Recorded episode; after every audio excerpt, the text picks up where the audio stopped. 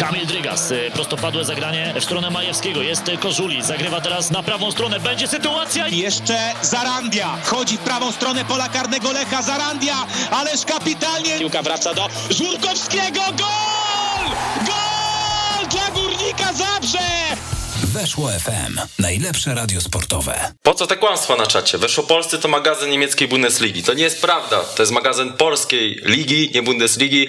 Będziemy dzisiaj jak zwykle w fajnym gronie, będziemy mieli fajne rozmowy i będziemy rozmawiać na fajne tematy, albo i niefajne. To się jeszcze okaże. Maciek Wąsowski, z tych Wąsowskich z przeglądu sportowego. Tak, dziękuję. Dzień dobry, witam wszystkich serdecznie, ale może być polska Bundesliga, fajnie by to już Dobra. było. Jest takie powiedzenie o polskiej Bundeslidze, No tak. ale może nie przywołujmy. Paweł Paczul, też z tych Paczulów. Niestety. Mateusz Rokuszewski z tych Rokuszewskich. Tak. E, Roki, musisz się z jednej rzeczy wytłumaczyć. Kogo znasz w UEFA i jak wysoko jest postawiony? I dla tych, co nie mają Twittera, za chwilę możemy puścić tweeta, jaki oddałeś przed losowaniem e, grupy Ligi Europy. E, no, albo jakieś, nie wiem, zdolności profetyczne, albo dobre kontakty, moim zdaniem. No, jest taki pan wiceprezes, który do niedawna był prezesem. Nie, no tak, tak chciałem. Wydaje mi się, że najbardziej atrakcyjna grupa, pewnie kibice chcieliby in, inną, no ale ja uznałem, że skoro jestem dziennikarzem, no to warto taką grupę, którą się będzie fajnie oglądać i przy okazji której będzie można opowiedzieć kilka fajnych e, historii, ale muszę powiedzieć, że wybrałem się tego dnia do kolektury, e, wysłałem e, kilka kuponów i niestety maksymalnie dwójeczka, także nawet się nie zwróciła. Czyli limit szczęścia wyczerpałeś. tak, no już tak jak ktoś napisał, że tak naprawdę jeśli je, każdy z nas ma w życiu jeden taki strzał, no to ja swój wykorzystałem na jakiegoś głupiego tweeta. To już wiesz, nie baw się w żadne lotto, w żadną błaherkę, już raczej nie, nie wygrasz. Jesteśmy w pełnym składzie, w przeciwieństwie do reprezentacji Polski. E, No, pan Paulo Sousa myślę, że nie jest najszczęśliwszym człowiekiem na świecie. Miał mniejszego farta niż Rocky pisząc tego tweeta. O, tak powiem, w ostatnim czasie. No ma strasznego pecha. To w ogóle nie pamiętam takiej sytuacji, żeby co właściwie zgrupowanie wypadało tylu Ja piłkarzy. się boję, co jutro będzie, bo to co dzień nowa informacja. No Ja dzisiaj... w ogóle nie pamiętam, kiedy jakiemukolwiek selekcjonerowi wypadł z kontuzją Robert Lewandowski, bo on zazwyczaj nie ma kontuzji, a jemu wypadł na mecz z Anglią, no na Euro wiadomo. Krzysztof Piątek, Arkadiusz Milik, jeszcze wcześniej Bielik. No teraz to już jest kompletny pomór, jak już trzeba powoływać e, Slisza i Szymańskiego, to, no to jest źle. No ale dobrze chociaż, że ich powołaliśmy, no bo dzisiaj po tej konferencji prasowej, no to były informacje takie, że mamy trzech powołanych środkowych pomocników, czyli Krychowiak, Moder, Linety i my z nimi zostajemy na trzy mecze. Co, widziałem, że o tym pisałeś, ja też o tym pisałem. Tak. No, no, możemy sobie te zasługi przepisać, śmiało, No moim zdaniem. no bo w tej chwili e, kilka godzin po tej konferencji prasowej nagle w PZPN ktoś doszedł do wniosku, być może sam Paulo Sousa, że kurczę, na trzy mecze, trzech pomocników środkowych to trochę mało, może do, tak. Może kogoś dowołamy. No i dowołani zostali Bartosz Szlisz i Damian Szymański. E, ciekawi mnie klucz, e, jaki tutaj był e, powołań, no bo Slisza... Polak, tre- dwie trener- nogi, zdrowy. tak, bardzo, bardzo możliwe, no bo Slisza trener Sousa jakby dotknął, tak, był Mhm. na tym jego pierwszym zgrupowaniu marcowym, w każdym meczu wtedy siadał na, na trybunach. E, Damiana No i ostatnią formą też się nie uwiarygodnił, jeśli chodzi o reprezentanta Polski, prawda? No, Znaczy, ja, bym się, ja bym się w normalnym trybie obrażał na to powołanie, ale teraz no to rozumiem, że nawet taki sliż może Wydaje mi być się, że jeden, żeby... jeden dobry mecz miał Slisz w ostatnim czasie przeciwko Slawii, Mhm. a, a tak, no to rzeczywiście z tą formą był problem. Za wczorajszy mecz trochę bym go rozgrzeszał, bo wydaje mi się, że to przez to, że Czesław Michniewicz na taką taktykę się zdecydował. Zresztą sam Czesław Michniewicz mówił o tym w Lidze Plus Ekstra, że po prostu no, osamotniony był bardzo mocno Bartosz e, Slisz, nie pomagali mu ofensywni pomocnicy, na których się zdecydował, bo i Rafa Lopez i Ernest Mucci to raczej byli ofensywni e, pomocnicy, tak samo jak Lukinias E, i tutaj wystarczyło przejść Slisza, który musiał się dwoić i troić i to mu się e, nie udawało, no ale wydaje mi się, że to też kwestia tego, o czym my często mówimy, a za co nam się trochę dostaje, że jednak musisz mieć lepsze rozeznanie, jeśli, jeśli jesteś selekcjonerem piłkarskiej reprezentacji Polski. Czyli, że, że Paulo Sousa widzi to samo w Sliszu, co widział Adam Nawałka w Krzysztofie Mączyńskim. nie, nie, nie. Chodzi mi o to, że gdybym miał lepsze rozeznanie Paulo Souza, no to bym mógł sobie spokojnie usiąść do takiej analizy y, i może wyciągnąć y, jakiegoś piłkarza, który byłby właśnie takim Krzysztofem Mączyńskim, bo jednak Slisz to jest trochę pójście po linii najmniejszego oporu, w związku z tym, że już go dotknął. W takim sensie, że gdybym ja dzisiaj usiadł naprzeciwko Paulo Souzy i zapytał się, panie trenerze, a czy wie pan, kim jest Damian e, Dąbrowski, jakie są jego najmocniejsze strony, w jakiej ostatnio, w jakiej ostatnio jest formie, no to nie mam takiego przekonania, A że... Dąbrowski też kontuzjowany. No tak, tak, ale taki wrzuciłem przykład. Może być to Kamil Drygas, może być to e, jakikolwiek inny piłkarz, nie wiem, mm, Igor Sapała. No mnie Marcina Cebuli brakuje w tej reprezentacji, naprawdę. Biorąc- Przy czym to nie jest też pewnie ta pozycja, tak? No bo w sumie jako ofensywny No, ale Kozłowski wypada, no Zieliński tak, wypada. Tak, okej. czyli Szymański. Właśnie, przy- totalnie to był moment na W cebulę. przypadku Tak, Zielińskiego, tak. w przypadku Zielińskiego chyba jeszcze nie wiemy, bo on... e, Może na Anglię się Może wykuruje. się na Anglię no, ale wykuruje. dwa mecze Nie, no, dobra, ja się zgadzam, okej, e, bo tak trochę patrzyłem na to właśnie pod kątem Sylisza i defensywnego pomocnika, a wśród ofensywnych możemy mieć taką taktykę, że, że też nam będzie taki piłkarz potrzebny. No i a propos Damiana Szymańskiego, to wiecie co? Wydaje mi się, że tutaj chyba było grane w Transfermarkcie, zaznacz narodowość polska, byle nie ekstraklasa i było patrzenie po wartości, kto A ma wcześniej największą. mówiliśmy, że jest Moder, Krychowiak i kto jeszcze? Linetty. A, Linetty, okej.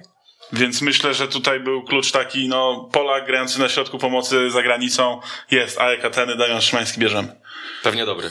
No, i nazywa się jak Szymański, Ja, brat. ja, nie Może będę, ja nie będę oszukiwał Damiana Szymańskiego, bo jako Ateny chyba widziałem raz w jakichś europejskich pucharach e, i to tyle. Dawno go nie widziałem, pamiętam go z Wisły Płock, jeżeli będzie w swojej topowej formie, to jest piłkarz na reprezentacji. A gdybyśmy się musieli zastanowić nad tym, który piłkarz z ekstraklasy do środka pola, oprócz Marcina Cebuli, może bardziej o takiej defensywnej charakterystyce jest w najlepszej formie, no to nie byłoby to po pierwsze łatwe zadanie, ale po drugie wyszedłby nam chyba Taras Teraz, Romańczuk. no też Tak, nie, nie tak, pomyślałem w tym tak, tak. Znaczy, że Nie mówię.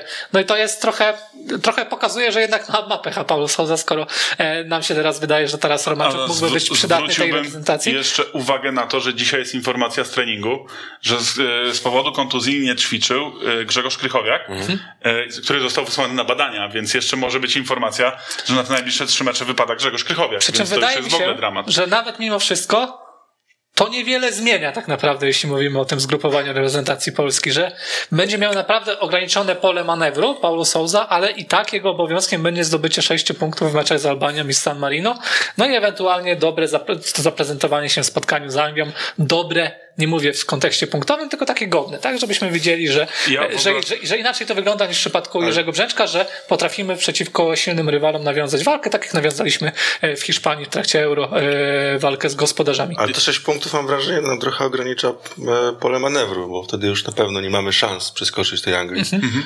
Więc tutaj no, Nie, no ja nie mówię, że mecz z Anglią mamy odpuścić, tak? Tylko Mhm. gdzieś wyznaczam, wyznaczam granice w, w, e, w tak, a, do, dobra, poruszam się w granicach zdrowego No, rozsądku. szaleństwem byłoby zakładanie, Tak. że tam jedziemy, jedziemy, jesteśmy, przyjmujemy ich, żeby coś wywalczyć, prawda? Jak się uda, to fajnie, ale... Ja zaryzykuję tezę, że jeżeli na tym zgrupowaniu my nie zdobędziemy sześciu punktów, to my nie pojedziemy na ten mundial.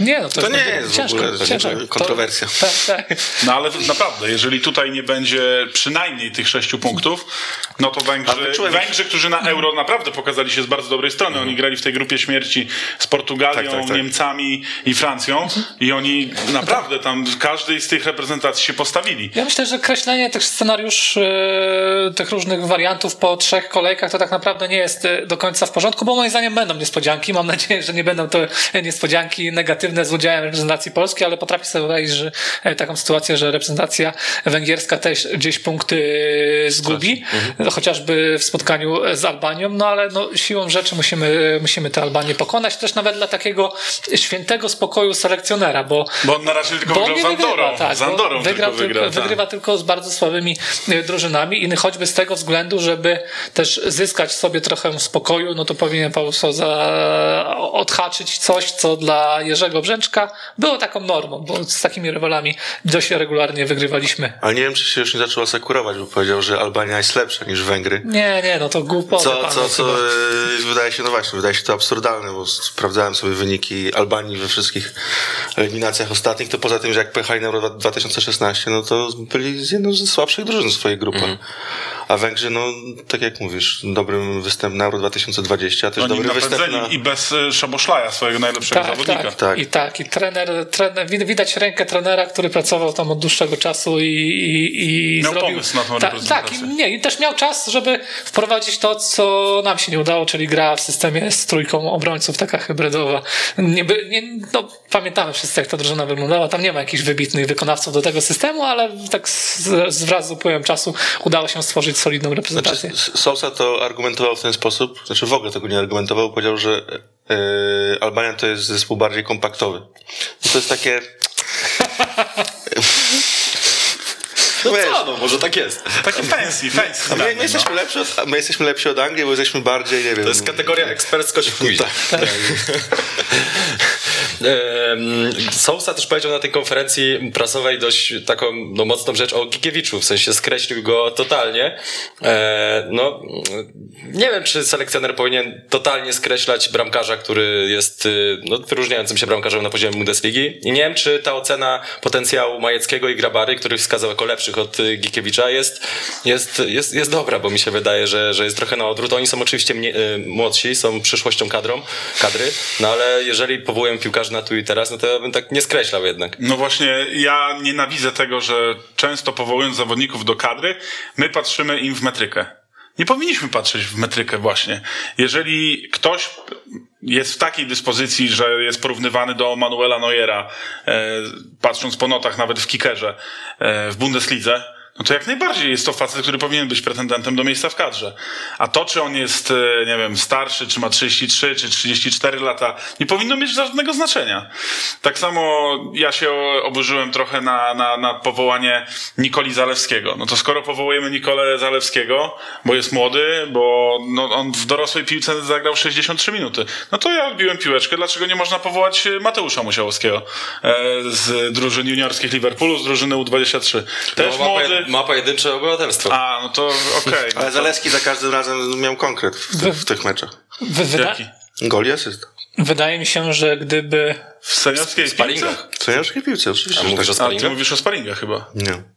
Znaczy, tam chyba statycznie samobuja zaliczono. W tej Lidze Europy. On ma 63 minuty rozegrane. Ja nie przypominam sobie, żeby czymś... Nie, tam są, Sprawdzam po, początkowo strzelił bramkę, ale ostatecznie ona została zapisana jako samobój. No, okej, no ale dobra, i tak gadamy No, no, o, no to jest- to jest o tak, bez 63 sensu. Może, może asysta rzeczywiście była w sparingu. Może, Nie no, może tak. panowie, gdyby było na odwrót, gdyby Musiałowski grał w Romie, a Zalecki grałby w Liverpoolu, no to zostałby powołany No ja od Zbigniewa Bońka słyszałem o tym, że Zalewski to jest wielki talent, chyba z rok temu, pierwszy raz jak rozmawialiśmy. Nie no, ja nic nie mam do Nikoli Zaleckiego, jeśli mam, musimy go zaklepać, no to okej, chociaż wydaje mi się, że to trochę bez sensu, bo A gdyby chciał musi- zmienić te Żeby kadry... go zaklepać, no tak, to musi się... trzy mecze tak. zagrać eliminacyjne i jeżeli on będzie chciał zmienić tą reprezentację, to chyba musi minąć rok, czy, czy dwa lata karencji musi mieć. Ja jestem takim naiwniakiem, trochę romantykiem mówię, i powiedziałbym, a jak nie chcesz tutaj z orzełkiem na piersi występować, no to idź chłopie, niech ci się, e, niech Wiedzie. ci się wiedzie. Chociaż tam widzę, że i ze strony chorego na nowotwór taty, który ma problemy i ze strony piłkarza są jasne deklaracje, że od początku do końca interesuje ich tylko reprezentacja Polski, no to, no to tutaj nie chcę wnikać e, w te kwestie, ale no tru, trudno nie zwrócić uwagi na to, że Zaleski kroczy dość niestandardową drogą, bo ja sobie przypominam przygotowania do Mistrzostw Świata U20 w Polsce i tam była wyselekcjonowana grupa piłkarzy I i w tej wyselekcjonowanej grupie piłkarzy nie było Nikoli Zalewskiego. Był Jakub Moder chociażby, było kilku innych zawodników, na których Jacek Magiera e, stawiał i gdzieś na ostatniej prostej, przed samym turniejem nagle zosta- zostali skreśleni ci piłkarze, którzy brali udział w tym cyklu, a pojawił się Nikola Zaleski. E, Pojechał na turniej, był o kilka lat młodszy od innych zawodników, zagrał w jednym meczu z Tai, Tahiti, tak? E, Graliśmy taki mecz, graliśmy. Tak, tak, tak, tak. no. Osta- Ostatni w grupie. Tak, yy, albo, albo drugi. Drugi, no drugi. tak, nie wiem, tam chyba No, miał udział, miał udział przy jednym golu, no ale przy tych mecz, w tych meczach, które, które miały znaczenie, no to on po prostu nie wystąpił i tutaj też trochę to wygląda tak, że jest to niestandardowa jednak ścieżka, bo to nie jest pierwszy chłopak, który w młodym wieku zadebiutował w wielkim klubie, a innych raczej tak nie zapraszaliśmy od razu na zgrupowania reprezentacji Polski. Rocky? Może to jest, ja cały czas coś, coś sugeruję. Może to jest po prostu zupełnie inna skala talentu i po prostu przyspieszamy coś, co i tak jest nieuniknione, tak? Czyli on lada moment by łapał minuty w Romie, e, dostawałby szansę od Jose Mourinho i byłby za chwilę powołany do reprezentacji Polski i my po prostu to przyspieszyliśmy. No ale może być też tak, że on jest jednym z, jest kolejnym z tych zawodników, którzy gdzieś tam w młodym wieku pukają do, do, do składu, a potem ich ta kariera nie może się nie, nie potoczyć tak, jak nam się e, bardzo mocno wydaje. Tutaj odpowiedzi nie Dawid znamy. Janczyk był kiedyś w Chelsea na Ale testach. nie, to wiesz, nawet mówię, by- było dwóch chłopaków w Bayerze, Leverkusen Zen zagrali w Lidze Europy jakiś czas temu. Teraz jak po, popatrzymy sobie, no to przed chwilą jeden był w Zagłębiu Lubin i się nie przebił. Stanilewicz chyba jeszcze, Był, tak? tak, a drugim jest Stanilewicz i też tam szuka sobie e. Pauli sobie, teraz. sobie, sobie miejsca. Takich mm, Szymon Czyż, który zagrał w Lidze Mistrzów w Lazio, dzisiaj jest w Warcie Poznań i też próbuje na poziomie ekstraklasy zaistnieć. A gdybyśmy się cofnęli, bo to jest taka najnowsza historia, to naprawdę tych przypadków debiutów było bardzo dużo, ale no to też no trudno się obrażać, że zapraszamy młodego Polaka na zgrupowanie reprezentacji Polski, bo, bo to jest też coś takiego, co... to bardziej jest chodzi też o to, coś- zasłużył, nie? Tak, coś, coś, coś takiego też, co się nigdy nie opłaci. Bo tak za młodym Polakiem zawsze ktoś się ujmie, także jeśli ktoś chce się przypodobać, no to, no to, nie, no to nie ma co krytykować Zaleskiego. A co do Gikiewicza, to wydaje, ja powiem tylko tak, że jest mnóstwo innych tematów, w, przy, w przypadku których Paulo Souza mógłby się wypowiedzieć konkretnie, ale je wodę, a tutaj akurat przy takim mało istotnym temacie powiedział, no tak definitywnie. Nie ma, nie ma w tym sensu i logiki. Może, może ktoś przetłumaczył, co Rafał Gikiewicz mówił przy okazji tam różnych programów, nawet w kanale sportowym czy, czy w TVP w trakcie mistrzostw e, o grze reprezentacji. Może to nie przypadło do gustu selekcjonerowi. No nie wiemy tego. Ciężko się ogląda w ogóle te konferencje Sauzy, bo to właśnie, tak jak Roki mówi, jest takie lanie wody. Ksywka siwy Bajran nie wzięła się znikąd. I jak dzisiaj ktoś zadał pytanie, czy powrót Roberta Lewandowskiego jest cenny, czy nie, no to już mówię, o jest mar. Czy jest cenny? Znaczy, czy, to, czy jest wartością dodaną, bo nie grał z Anglią, tak? I czy to jest duża wartość dodana, coś takiego? Nie no. Delikatna. Idę, idę, idę sobie Ja też herbatę. Co masz na takie pytanie odpowiedzieć? Nie, w ogóle nie. Dobra. Nie wiadomo, Zmień, czy zagra. Zmieńmy temat, wracamy do ligi. Eee, span kolejki. O, tak z Słucham grubej rury zacząłeś. Słucham państwa. No ja mam jednego kandydata, ale to też wynika trochę z poprzedniej kolejki, ale w tej kolejce również pokazał się z dużej, y, z bardzo dobrej strony, jeżeli chodzi o dzbanowość. E, Chodzi mi o stopera e, Zagłębia Lubin i Jana Solera. Dużej klasy parodysta. To E, prawda. To pokazuje na początku sezonu. Ale zmienili jeden do jednego. To się ceni. No tak, e, ale, ale to też potwierdza jakby moją tezę taką, którą ja zawsze mam, taką zasadę, że jeżeli sprowadzamy do Polski, to sprowadzajmy zawodników zagranicznych, ofensywnych, bo defensywnych w drugiej, w pierwszej lidze można znaleźć na... na Zagłębie w ogóle nie potrafi ściągać stoperów. E, Tak. Ostatni stoperzy to um, Soler, so, Soren Resse, który nie zagrał. Riese. George Riese. E, George Co- Co- Markowicz. A ostatni dobry stoper, który trafił do Lubina to Bartosz Kopacz. co to było ciekawe, Polakiem. 17-18. Czy jest Polakiem, No przepraszam. tak. Ale Lubomir Guldan już był wcześniej. Już tak? był wcześniej, No tak, tak, tak. No tak, w tym mają- przypadku mają była ciągłość. problem. A, bo ja w ogóle tak naiwnie wyszedłem z takiego założenia, że Dariusz Żuraw przejrzał na oczy i posadził na ławce Simicia On nie i mógł tego zagrać. krucha, tak. A ten okazało się potem, że ten Simic się z kimś z- chyba z Podlińskim zderzył. Podliński najlepsza akcja w tym sezonie, wyeliminował Simicia.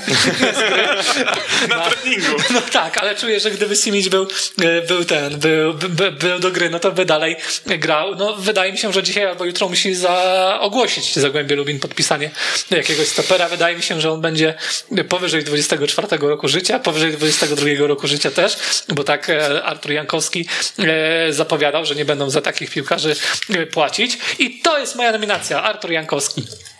Artur Jankowski na pożegnanie. Znaczy w sumie jeszcze nie odchodzi, ale już. Znaczy już zadeklarował się, wiadomo, że nie odchodzi. występuje, nie, nie, nie przystąpi do nowego konkursu. Chwała Bogu. W Zagłębiu Lubin. Tak. Okej.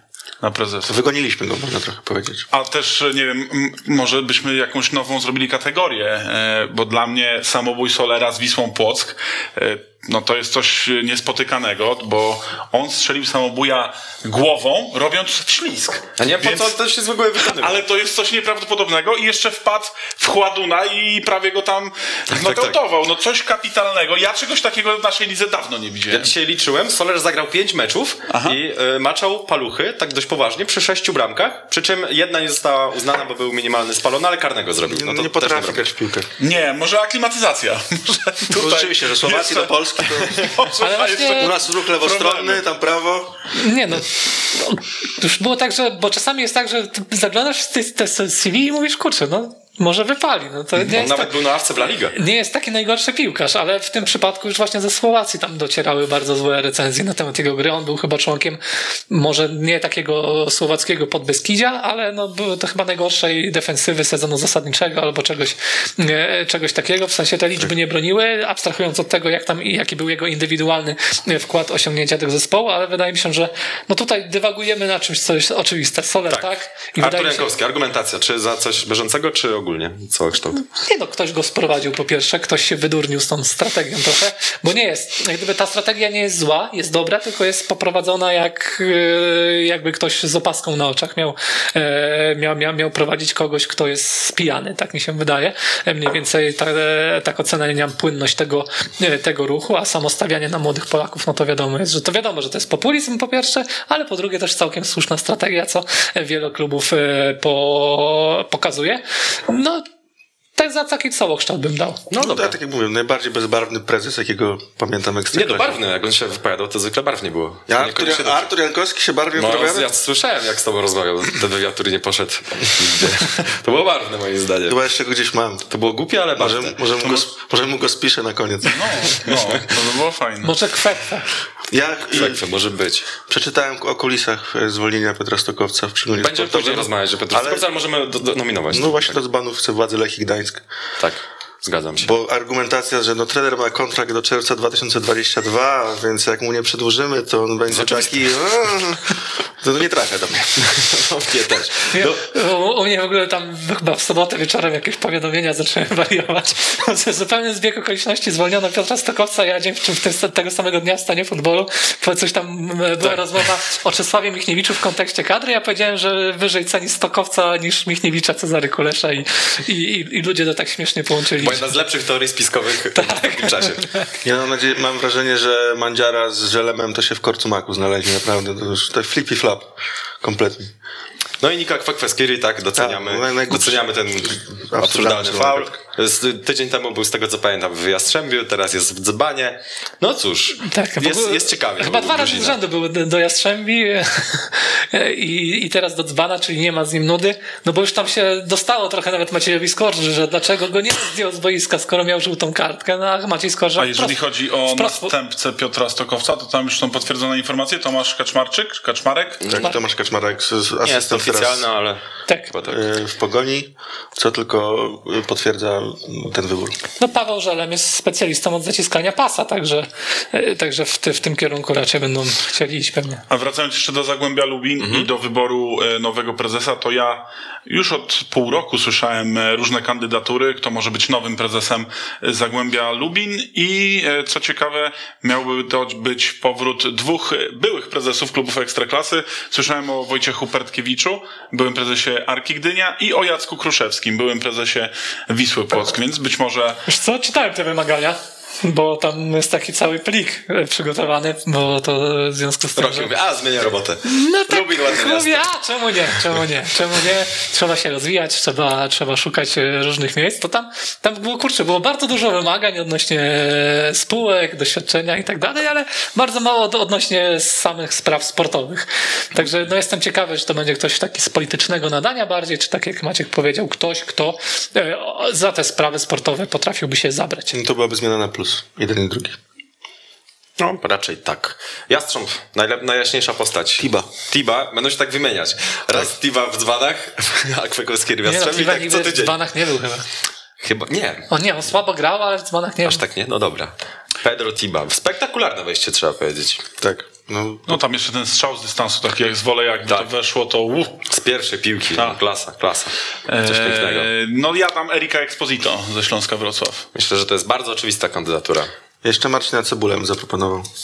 A się zastanawiałem nad Kowacewiciem, ale trochę za całokształt twórczości i za czwartek, bo no znowu długo utrzymywał Raków w grze i no on w lidze też pokazuje, że Tutaj jest też miał takie dwie interwencje Tak, po tak. strzale Warchoła bodajże. I Nie no, jeszcze sporo jeden. strzałów, Tak, pięć tak, strzałów tak. obronił w tym meczu. My Jeszcze nawet Susiary daliśmy go do strzał. 11 kolejki i wydaje mi się, że zasłużenie. A ja e, proponuję za ten mecz Lechia Radomiak e, Dariusza Banasika. Za to, co zrobił w przerwie z Radomiakiem. W sensie nie wiem, co zrobił, bo nie było mnie w szatni. No, ale to na było spektakularne. Spektakularna odmiana. Rzadko się tak zdarza, żeby, żeby aż takie dwie połowy zagrać. I może jeszcze Pele Van Amersfoort, bo tak Dwa sobie gole. Krakowia strzeliła 6 goli w tym sezonie bodajże, a on strzelił 4 z nich, także jest to całkiem niezły wynik. Choć z drugiej strony Też na uwagę w przypadku Krakowi zasługuje Marcos Alvarez, bo Krakowia zdobyła 7 punktów i za każdym razem bramki, które do tego prowadziły, były poniekąd autorstwa albo współdziełem Marcosa Alvareza. Je, gol na 1-1 bardzo ładny piętką w meczu z Górnikiem Łęczna. W spotkaniu z Jagiellonią, kiedy były trzy punkty, no to po pierwsze wywalczony rzut karny, po drugie asysta przy golu Sergiu Hanki i teraz jak sobie przeanalizujemy te gole w meczu z Brookbetem, no to oba wzięły się z tego, że bardzo przytomne i fajne podania zaliczał z głębi pola Marcos Alvarez, raz z gry, raz po stałym fragmencie gry, czyli ma tutaj powiedzmy dwie asysty drugiego stopnia, choć wiem, że jest jeden widz, który nas cały czas poprawia, nie ma asyst drugiego stopnia. Stary, ograniczenia istnieją tylko w twojej głowie. Jak, jak, jak, jak sobie postanowisz, że są asysty drugiego stopnia, to są asysty drugiego stopnia. Czasami one są ważniejsze niż asysty pierwszego stopnia. E, także no tutaj i znów dwa gole i gole na wagę punktów Marcosa Alvareza. Także rozważyłbym te dwie kandydatury z Ale ten. Marcos Alvarez to w ogóle ciekawa postać, bo w momencie, kiedy on przechodził z tego Osnabrück, dobre, dobrze kojarzę, Mhm. z drugiej Bundesligi, to wszyscy mówili, że o, taki piłkarz z drugiej Bundesligi jeszcze do No naszej 13 ligi. goli tam miał. Tak, On jeszcze kimś. do naszej ligi słabym nie klubie. trafił, a w poprzednim sezonie on, on się czymś wy, wyróżnił, takim meczu. plus. Świetny mecz miał z, z Pogonią, pierwszy.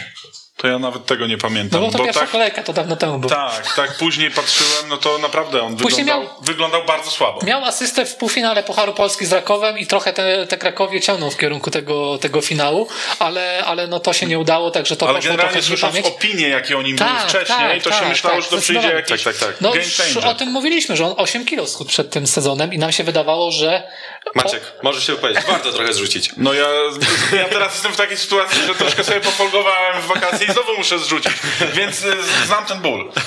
Ale nie, bo nam się wydawało, że z nim nie jest nic, że, że, że on po prostu jest taki nawity kaban e, i, i tak dalej, że taką ma sylwetkę, no ale to jednak widać, że inna jest mobilność. Tak, on, tak. on niby gra na szpicy, wygląda. ale atakuje z głębi pola i on bardzo wiele akcji zaczyna, strzela z dalszej odległości, e, także no tu zmiana zdecydowanie na plus. Dobra, to mamy chyba pięć kandydatur, musimy dwie wybrać, bo te dwie są takie niepodważalne raczej. Mm, czyli mamy co jeszcze? Ja bym dał Banasika i kogoś z Krakowi. Tu dajmy tego Van Amersfoort. No, Dobra. Bo kogo mamy? Y, W tej piątce? Tak. Banasik, Alvarez, Van Amersfoort, Cebula. Dobra. I, ja I- rzuciłem Kowacewicza, ale i Kowacewicza. to już dobra. czyli nie ma nikogo z Rakowa. No ale po remisie. Ach, ach. Wrzucam tę ankietę. Yy, możecie głosować w tych ankietach oczywiście na Twitterze kanału sportowego, do czego Was serdecznie e, zachęcamy.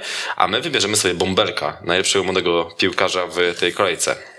No to ja rzucam kandydaturę, y, on jest Konrad Gruszkowski? Konrad. Konrad Gruszkowski, Wisła Kraków, y, no kapitalne zawody z Legią. Dobry ham, jak tak, powiedział o nim i Damian powiem wam, że Ty tak, powiedziałeś, że to będziesz Max Burliga. Ale to powiedziałem w dobrym kontekście, w sensie, że może być gościem, który pogra w tej lidze dobre 10 lat, ale no nie będzie miał potencjału, żeby gdzieś wyjechać. ale to tak, jest jak, dobrze. tak no. jak przymrużyłem oczy, tak jak przymrużyłem oczy, to taki początki Łukasza Piszczka w Dortmundzie na prawej obronie. Nie, no ja wam mówię, ja cały czas będę powtarzał. Po pierwsze to ja mówię o tym chamie, po drugie A, to przepraszam. To, znaczy pisałem na Twitterze po meczu z Legią, bo on wtedy się tak fajnie pokazał. Padło tutaj coś, że ham. To jest, to jest biały Mika Richards. To jest biały Mika Richards. No, coś- coś w tak, tym tak. jest, coś tak, to jest jest. taki tur, taki tur na prawej stronie.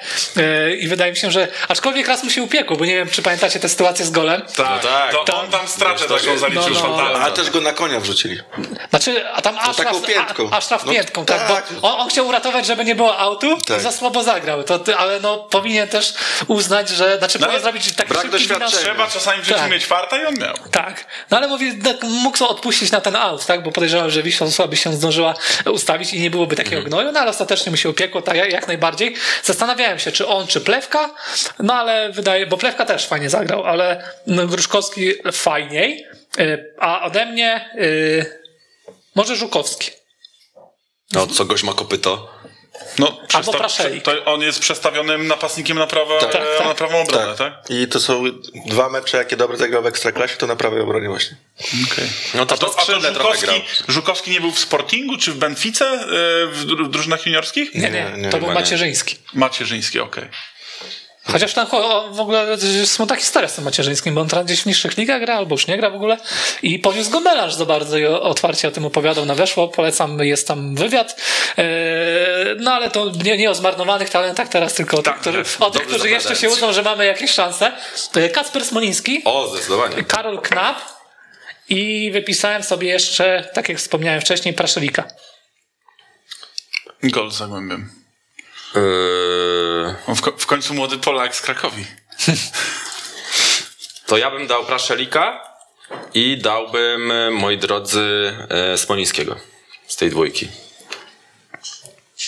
Ja jestem za. Jest Okej, akceptacja? okej. Jest. E, W takim razie wrzucam. Czyli kogo tam mamy? Gruszkowski, Praszelik, Żukowski, Smoliński. Głosujcie na nie. Głosujcie na młodych Polaków, bo młodzy, młodzi Polacy zawsze się obronią. A jak ktoś do was coś ma, to powiedzcie, że jesteście młodymi Polakami i możecie wszystko.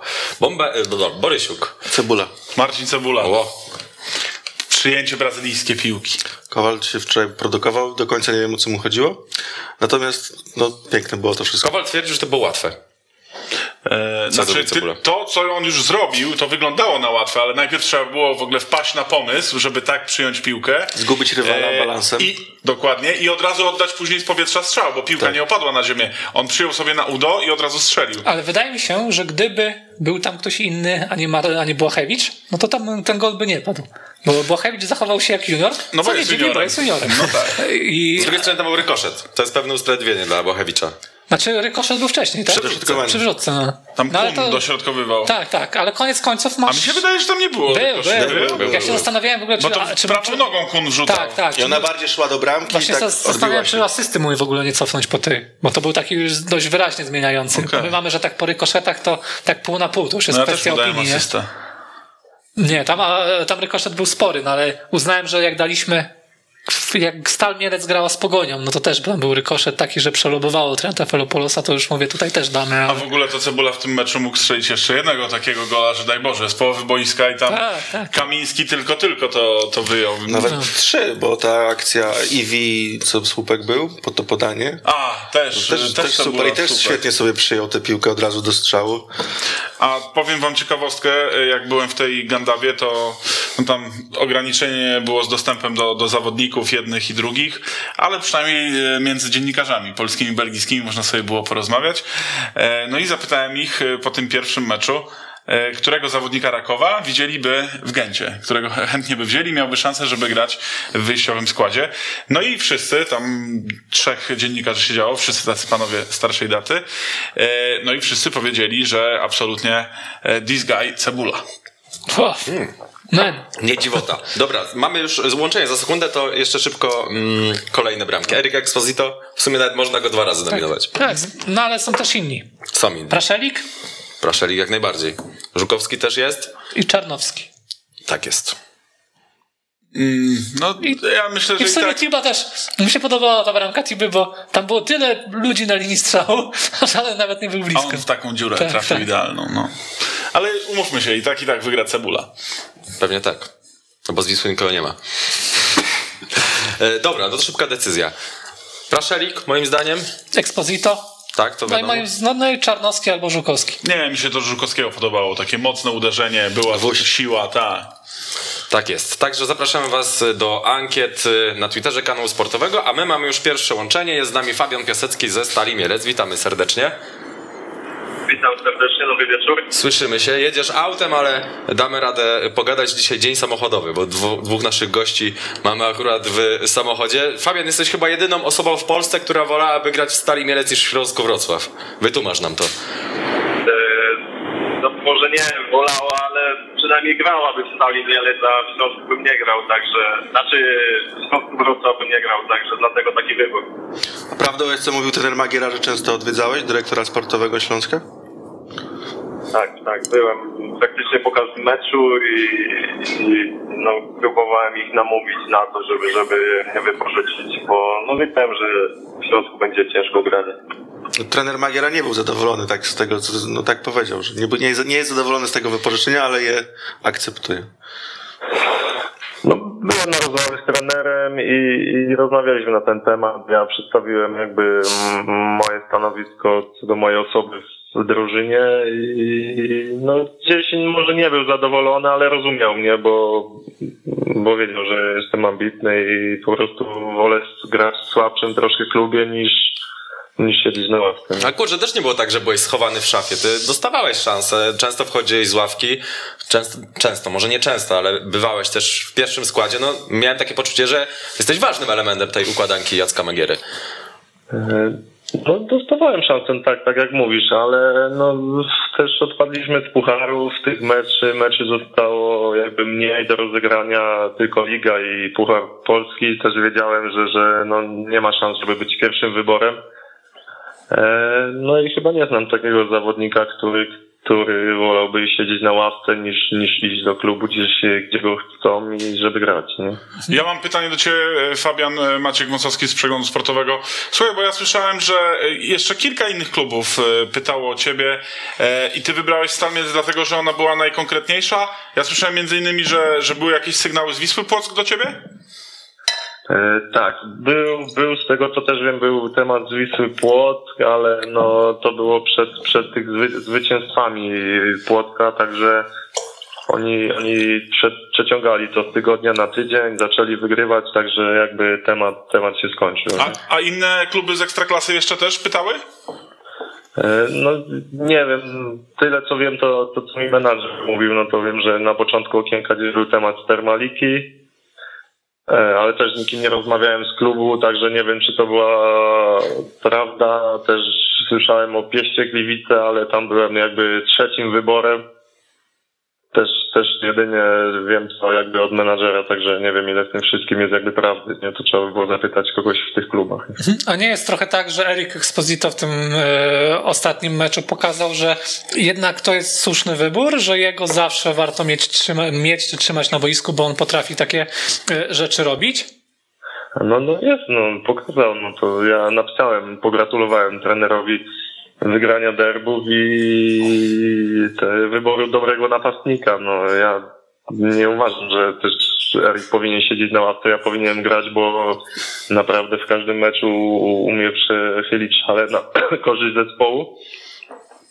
Ale też y, myślę, że gdzieś y, moglibyśmy grać w Śląsku na dwóch napastników, ale wiadomo, to już nie, nie, nie są moje decyzje, ja nie mam nic przeciwko temu, A- żeby, a się- żeby a ty- grał on jeden. To znaczy, bo ja chciałem, żebyśmy się dobrze zrozumieli, bo ty też jak gdyby udowodniłeś, że, e, że, że jesteś napastnikiem, który powinien dostawać regularnie e, szansę. I nie potrzebujesz dużo minut, żeby stworzyć zagrożenie, jeszcze strzelić, e, strzelić bramkę, zanotować e, przy czym ty udzieliłeś takiego wywiadu gazecie wrocławskiej i tam ten żal jednak bardzo mocno się e, przebijał z twojej wypowiedzi, a wydaje się, wydaje mi się, że władze Śląska też jak gdyby realnie oceniły e, po pierwsze wasze możliwości, po drugie też waszą wartość na rynku i tak dalej.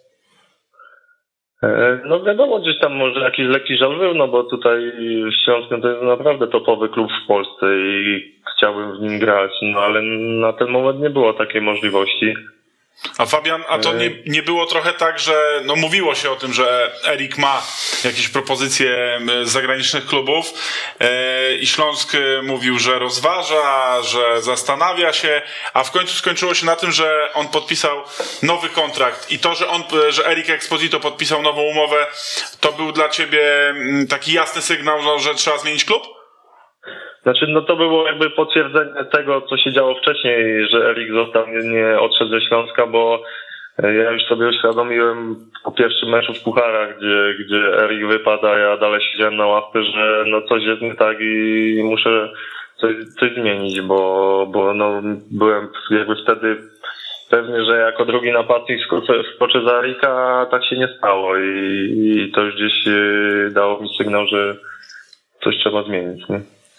A nie boisz się kolejnego spadku w CV? Bo czasami tak jest, że piłkarze stają, są bardzo mocno kojarzeni z tego, że zazwyczaj z ligi e, spadają. Kilka takich przykładów. Peteri Forsell na przykład. No to taki ostatni, ale wcześniej też byśmy, też byśmy mogli kilka Mateusz takich Żydko. e, przypadków wymienić. Ty jeden spadek z ekstraklasy już, e, już przeżyłeś. Może Mnie to dwa. Już dwa, tak? Bo czekaj, w Sosnowiec jeszcze, tak? Mieć W Legnica... Zabrzu, w Zabrzu zagrałem dwa mecze chyba, A, jak no to Zabrze tak, spadło. no to wiesz co, już nie, w ogóle nie pamiętamy się za bardzo z tego, z tego epizodu. Także za, za, za to zawsze to cię rozgrzeszamy, za, za mieć Legnica już w mniejszym, e, w mniejszym wypadku. No i tak jak sam powiedziałeś, możesz zaliczyć hat-tricka, a to się jednak ciągnie za piłkarzami, również za naszą sprawą, bo uwielbiamy to wypominać. No, gdzieś tam, nie, myślę, że się tego nie boję. Jestem pewny siebie i, i uważam, że yy, no jeśli nawet by stal spadł, ale nie uważam, że tak będzie, a nastrzelam bramek, no to chyba bardziej będziecie pamiętać to, ile bramek strzeliłem, niż to, czy spadłem. Nie? To prawda. A ty się generalnie bardzo rozwinąłeś od tego czasu w Miedzi Legnica. E, Co twoim zdaniem było kluczowe dla twojego rozwoju? Co sprawiło, że, że taki skok do przodu zrobiłeś? E, No to za czym poszedłem w tym momencie do Stali Mielec przede wszystkim gra. No, ja myślę, że najlepszym rozwojem dla piłkarzy jest gra w meczach oficjalnych, a, a nie gdzieś tam treningi i wchodzenie jakby z ławki na kilka minut, nie? Mhm, no też, dobra. Też dlatego, też dlatego teraz taki, taki ruch z mojej strony, nie? No dobra. Powiedz nam jeszcze na, na końcu, może masz jeszcze jakieś pytanie? No jeszcze mam pytanie o szeroko rozumiane przygotowanie gimnastyczne. Ty często strzelałeś takie, e, takie bramki w przyszłości, bo no my kojarzymy tę próbę strzału nożycami w ostatniej minucie meczu z Araratem, co też mogłoby No. być bardzo fajne i efektownie, e, i efektownie dać Śląskowi zwycięstwo i też polskiej piłce trochę punktów do, e, do rankingu. Wtedy nie wyszło, no ale powtórzyłeś to bardzo szybko i, i się udało i widziałem, że ktoś ci wyciągnął z jakąś z dawnych lat też taką bramkę przewrotką e, w ostatniej minucie, ale ona była już ta zdecydowanie mniej efektowna e, niż, to, niż te próby, o których e, powiedziałem. A jak było jeszcze wcześniej? No wiesz co, w meczach, no to tak jak mówisz, gdzieś wcześniej strzeliłem w niższych ligach taką bramkę przewrotki, ale na treningach gdzieś tam próbuję takich uderzeń, jak jest możliwość tylko, żeby się złożyć, no to strzelam, także nie mam z tym problemu. Nie? Okej, czyli zamierzasz być drugim Maciejem Mięcielem. No, może tak być, no zobaczymy. Okej. Ale jak tak przyjąłeś sobie na klatkę, to nie, nie uznałeś, że za wysoko ta piłka, że możesz sobie krzywdę zrobić? Nie no, jak przyjąłem sobie tą piłę i mi się tak odbiła, no bo Wojtek y, chciał rzucić, ale strzelił, no to mówię, nie no, jak ktoś włoży głowę, to może mieć noc złamany, nie? Okej, no dobra, no to życzymy Ci jak najwięcej bramek z przewrotki, bo dobrze się ogląda i będziemy Cię nominować do naszej kategorii Borysiuka Kolejki, w Takich której wybieramy też. najładniejsze bramki. Takich zwykłych też. Takie, Też, oczywiście. No, Farfos też liczą się tak samo. Tak, bo koniec. chcemy zobaczyć, Ale nasz... nieważne jak się strzela, ważne, że się strzela, nie? chcemy zobaczyć naszego kolegę w stroju Borata, bo on się zadeklarował, że jak stal się utrzyma, to wystąpi w programie w tym stroju, także obyś się do tego przyczynił. Dzięki serdeczne, Fabian Piasecki ze Stary No, Wielec. dzięki. Miłego wieczoru. Pozdrawiamy Ostatnio na, serdecznie. na zjeździe PZPN-u widziałem, że rozmawialiście z prezesem Stali i on, on będzie cię naprawdę z tego rozliczał. No, mam nadzieję, że, że mam nadzieję, że nie, ale dobrze. Przede wszystkim ludzie będą rozliczać, bo nasz kolega Bartek e, kiedyś powiedział, że zje dzbanek, jak korona Kielce się utrzyma. I tam była nerwówka w pewnym momencie. Już sprawdzał, e, No dobra, no ale już jeżeli- sprawdzał papierowe dzbanki, gdzie cię Czyli można zaraz, zaraz, jeżeli się utrzyma Stal, to ty musisz wyjść w stroju Borata, Mhm. a co stanie się, jeżeli ona się nie utrzyma? Nic, no właśnie to jest taki sobie deal, że nic. No to nie, no to tutaj Stal powinna wyjść z jakąś inicjatywą. To ja będę czwartym trenerem na kontrakcie. O, to by było. Do tego czasu to wiesz, jeszcze No do tego czasu szóstym. siódmym. No ale tutaj Stal według mnie powinna pójść e, z jakąś tam kontrpropozycją. Wy rozumiecie... Żeby zakład był pełny. A propos naszego rozmówcy, wy rozumiecie tą, to, tą decyzję Śląska Wrocław, żeby go puścić? No bo kurczę, no teraz w zasadzie nie ma takiej sensownej alternatywy dla Exposito. No, Qui- Quintana oczywiście został sprawdzony, ale Magiera go widzi bardziej na dziesiątce. Jest Bergier, który no, nie wzięło się znikąd to, że on 20 bramek strzelił w drugiej lidze, no ale powiedzmy, że w tym pierwszym meczu pucharowym nie uwiarygodnił się i generalnie... No też warto dać mu większą szansę. Być może, bo on jeszcze szansy nie dostał. No tam został zapamiętany głównie z tego, że w sposób absurdalny próbował wymusić rzut karny I, i, i to rzeczywiście odradzamy, ale no też e, próbujemy, znaczy dajemy szansę piłkarzom z jeszcze niższej ligi, takim, którzy strzelali na czwartym poziomie rozgrywkowym w ostatnim sezonie, no to też dajmy takiemu, który strzelał na trzecim poziomie e, rozgrywkowym i wydaje mi się, że on może być takim cennym, cennym uzupełnieniem e, w Śląsku Wrocław, a ruch Piaseckiego mm, podobnie. Podoba mi się. Znaczy- muszę, muszę szczerze powiedzieć, że e, jest odważny, ale Tak. no bo mógłby On sobie... może dużo zyskać na tym, bo nawet jeżeli Stal Mielec spadnie, a on nastrzela tych goli, to ktoś z ekstraklasowych klubów go mimo wszystko do siebie będzie chciał ściągnąć. E, e, Z tego co wiem, tutaj Fabian nie do końca jakby to wszystko chciał potwierdzić. E, Odejście Exposito e, tego lata było naprawdę bardzo realne. Tam już były e, propozycje sięgające pod, pod milion euro, niektóre przekraczały, E, ale chyba we Wrocławiu ktoś sobie e, tak mało. zaczął równoważyć, czy opłaca się zostawić Exposito, czy sprzedać go za mniej więcej takie e, pieniądze i ostatecznie on został, a wydaje mi się, że Piasecki liczył na to, że w momencie jak Exposito odejdzie, to on wskoczy jakby w jego buty i będzie tym wyborem numer jeden wśród napastników. Tak się nie stało. E, ryzykowny wybór, że akurat Stal Mielec. Wydaje mi się, że jeżeli któryś e, z zespołów pokroju Wisły Płock e, był bardziej konkretny, no to to byłby dla niego lepszy wybór. E, w Wiśle Płock e, niestety dla Piaseckiego, stety dla nawciarzy e, zaczął strzelać i Łukasz Sekulski, no i objawienie według mnie początku sezonu, jeżeli chodzi o napastników, Damian Warchoł. A Jeszcze jest kolor, jest Tuszyński, który niedługo pewnie wróci. Fajna No historia z tym Warchołem, bo on ma 26 lat, miał chyba już 11 klubów. Tak, ale ma sześć meczy w Ekstraklasie i cztery gole. To też jest coś nieprawdopodobnego. E, swoją drogą I w Rakowie... E, tak, z Legią Warszawa. W Rakowie Częstochowa, jeszcze bodajże chyba w drugiej lidze, miał mecz, w którym już u Marka Papszuna strzelił pięć goli. Tak, tylko że chyba nie ta etyka pracy. Tak, tak, tak, słyszałem. I z tego powodu musiał się rozstać, bo tam wiązano z nim jakieś nadzieje, skoro Duże potrafił nadzieje. strzelić. Bo to było jakoś chwilę po tym, jak Lewandowski strzelił pięć goli Wolfsburgowi, to kilka miesięcy czy miesiąc, czy półtora później Warchoł strzelił, już nie pamiętam z no, kim, ale ale ma coś strzelił. takiego, że ta piłka go kurczę szuka. Szuka, nie? szuka, Tak. naprawdę. No też I- wybiera często proste środki, nie kombinuje i to jest paradoksalnie dobre. Słuchajcie, Marek Koniarek też y, wirtuozem piłki nie był, a bramki strzelał. Tak jest, tak samo Grzegorz Piechna.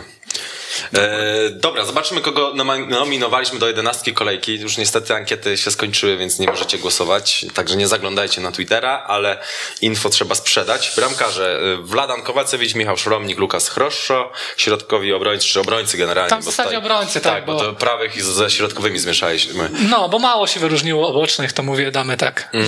że damy taką trójkę kombinowaną. Konrad Gruszkowski, Serafin Szota, Mateusz Żukowski. Nie wiem, kto tu wygra, ale wiem, kto będzie trzeci w tej klasyfikacji. E, Środkowi obrońcy Jakub Czerwiński, Jakub Jugas, Izrael Puerto. Kogoś wyróżniamy tak szczególnie z tego grona? Tutaj co widzimy? Tak. No to za początek cały sezonu trzeba Wladana Kowaczewicza. To, to prawda. Ja myślę, Tutaj że Puerto jeszcze transferu nie zrobił. takiego... Ta...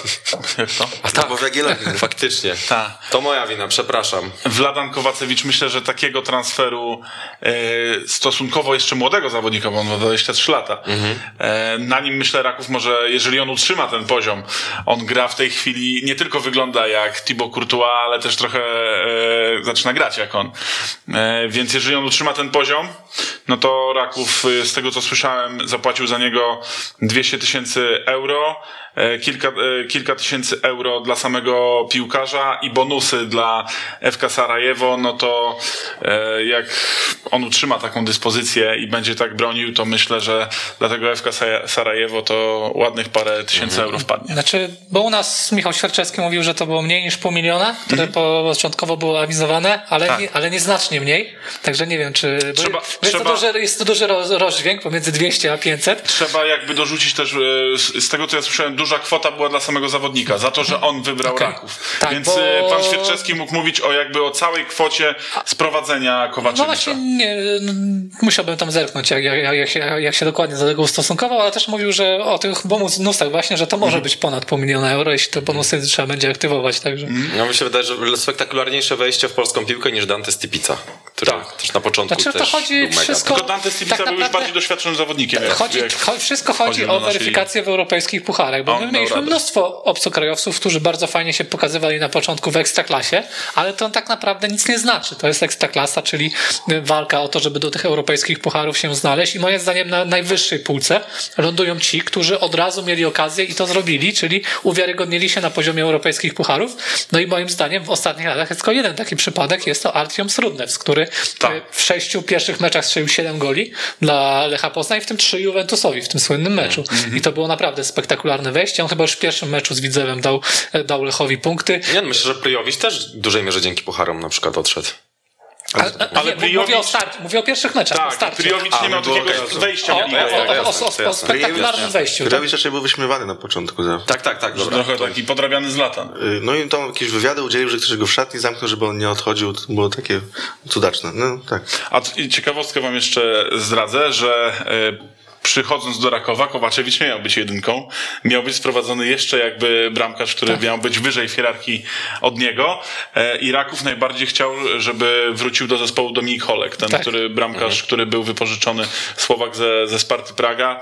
A tu No, proszę. podobnie, podobno Kowacewicz słabo wyglądał w okresie przygotowawczym. Tak, I- to Łukasz Olkowicz ostatnio Tak. pisał w prześwietleniu u nas w przeglądzie sportowym, że w jednym ze sparingów Kowacewicz bodajże, nie wiem czy nie z Lechią Gdańsk, zrobił taki błąd, że w klubie doszli do wniosku, że nawet skrótu z tego spotkania nie będą wrzucać na Tak. kanał na YouTubie, żeby oszczędzić jakby tej krytyki Tak, chyba Kowaczewiczowi. A jeszcze w Superpucharze się pomylił z Legią, kiedy źle wyszedł do środkowania. Znaczy, Ra- Raków chyba jakoś tak desperacko do Pawła Kieszka się zgłaszał, czy może, czy, czy może by chciał... W, który- w ogóle pierwszym wyborem Rakowa... jeszcze, jeszcze Strączek, tak. e, nie, był Bartosz Białkowski. Okej. Tylko, że Bartosz Białkowski e, po prostu podziękował, no bo on jest w tej chwili w Millwall. E, No i tam troszkę w funtach lepiej zarabia niż tutaj dostał propozycję z Rakowa Częstochowa, ale ponoć nie wykluczył, że kiedyś jeszcze ten temat tak. e, będzie możliwy. Miło by było. No to wiesz, te, te trzy nazwiska gdzieś chodziły wcześniej, czyli Strączek, to za którego zaoferowano jakieś pieniądze, e, Kieszek i Holec, że, żeby da- dalej być tym pierwszym. O Białkowskim chyba nawet nie pisałem. Tak, tak. e, To, to, to też pierwsze,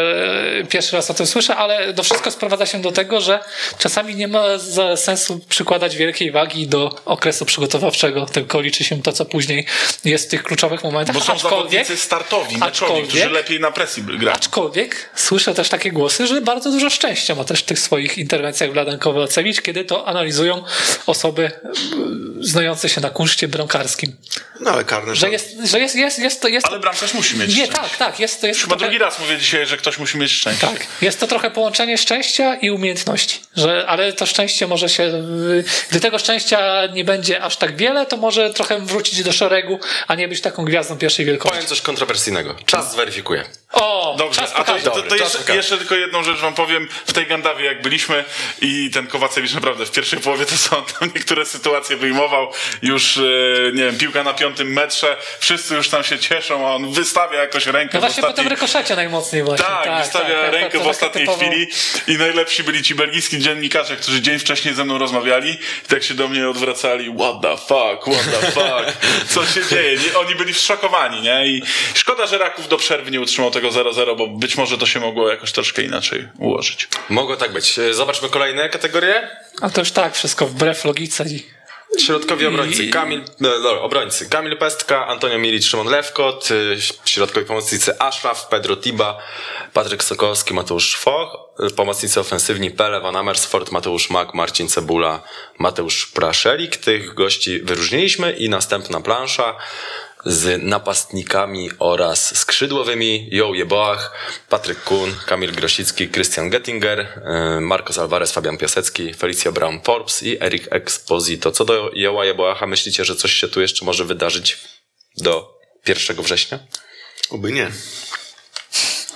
No wczoraj Czesław Michniewicz powiedział, że e, interesują się interesowali się zawodnikami o podobnym profilu, bo wiedział, że pewnie z Wisły będzie go ciężko wyciągnąć, ale no taki Jałwie Boach by się w tej chwili Legii przydał, zwłaszcza, że dzisiaj no, odszedł Jaszur jak Szebojew, no niestety. A to jest świetna historia. Tak, poszedł do zespołu, który awansował do Ligi Mistrzów, czyli do Sherifa Tiraspol.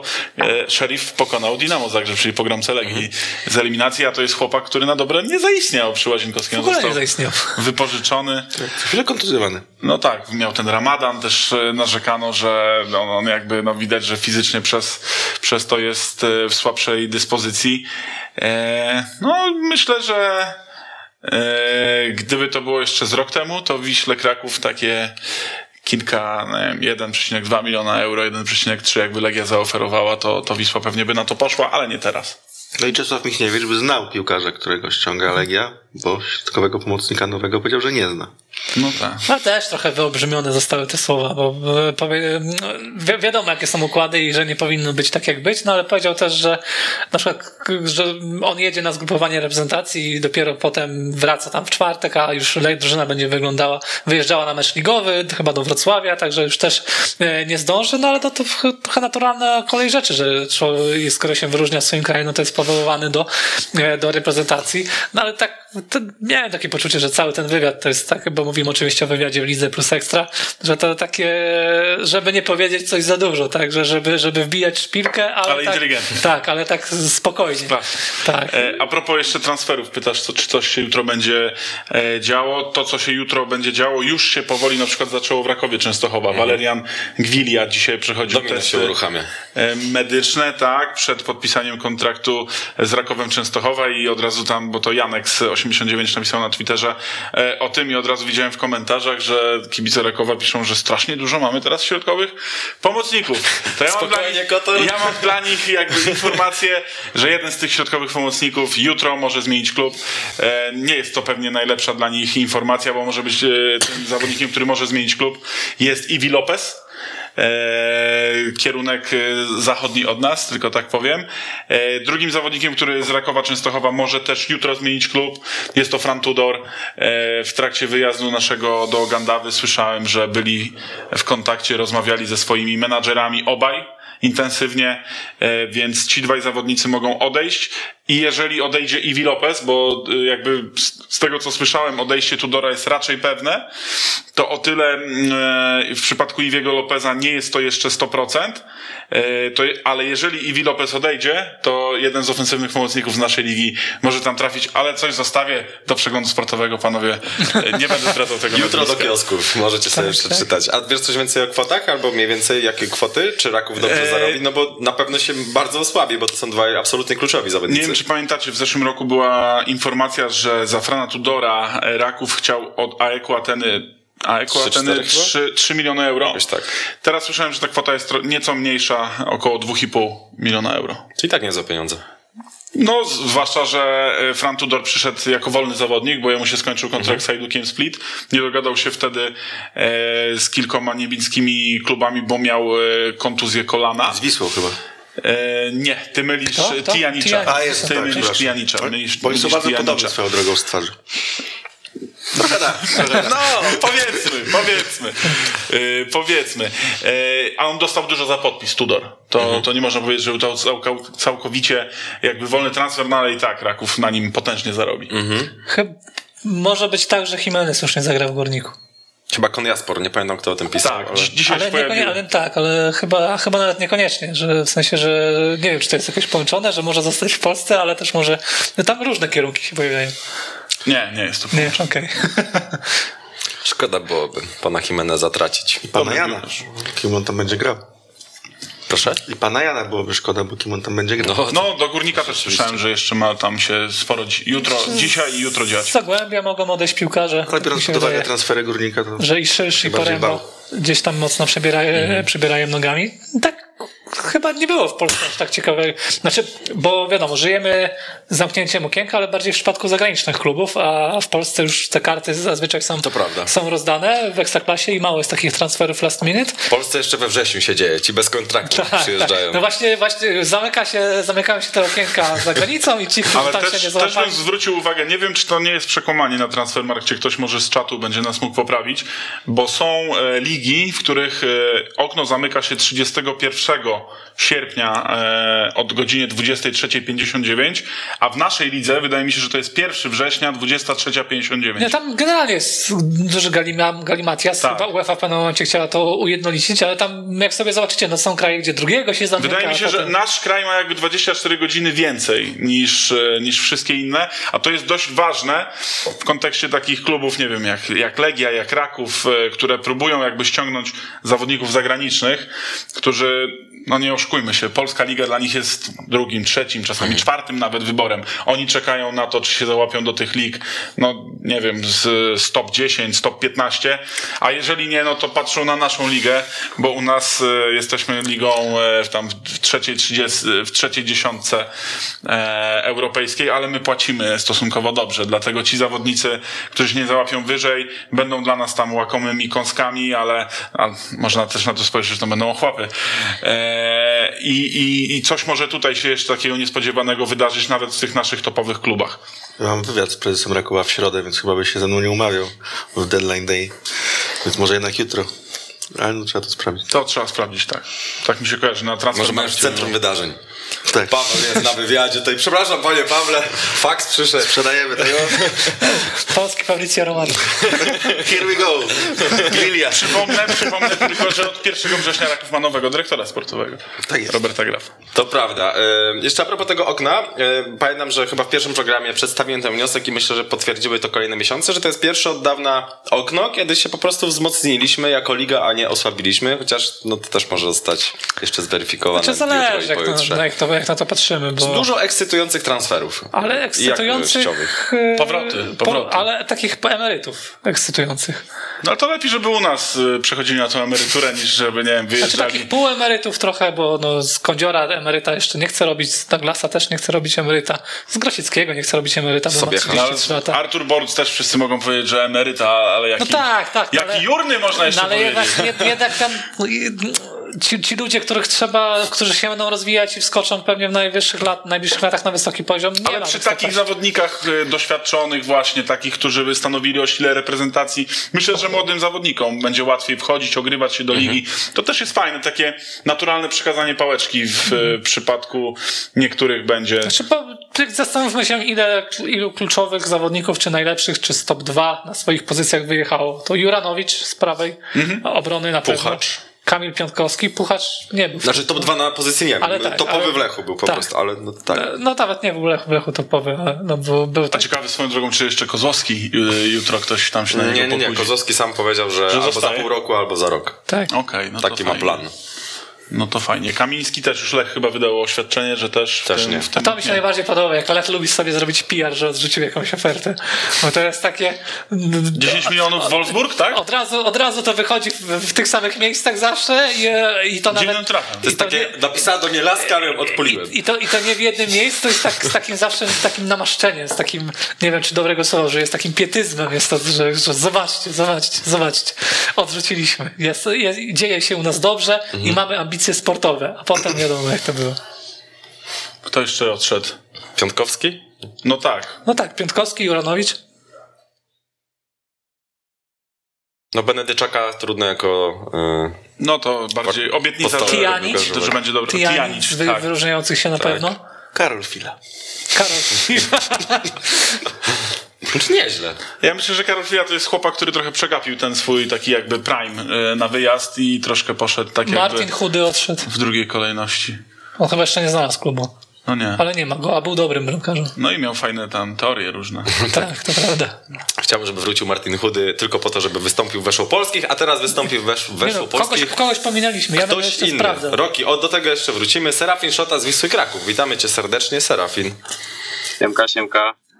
O, chyba cię nie słyszymy. Tak, mamy problemy. Ja was słyszę bardzo dobrze, nie wiem czy mnie słychać. O, teraz cię teraz słyszymy, słyszymy. idealnie. Jesteś super. kolejnym naszym gościem, który jest w trasie. Dostaliśmy dwa dni wolnego, więc trzeba to jakoś wykorzystać. Okej. I gdzie jedziesz? A do rodzinki do Namysłowa. Pochodzę z Namysłowa, to Czyli taka... piwko będzie grane, nie? Y, Al, albo szociki, bo jesteś z bratu, braci Szot. A jeszcze nie wiem, coś będzie. Dobrze, masz prawo. Y, Różowe korki czy czarny old school? Różowe korki. E, oferta z drugoligowego tureckiego Konstamsu Sporu. Coś tam sporu. A, coś tam sporu. Z dwa razy lepszymi zarobkami odrzucam, czy lecę się pakować.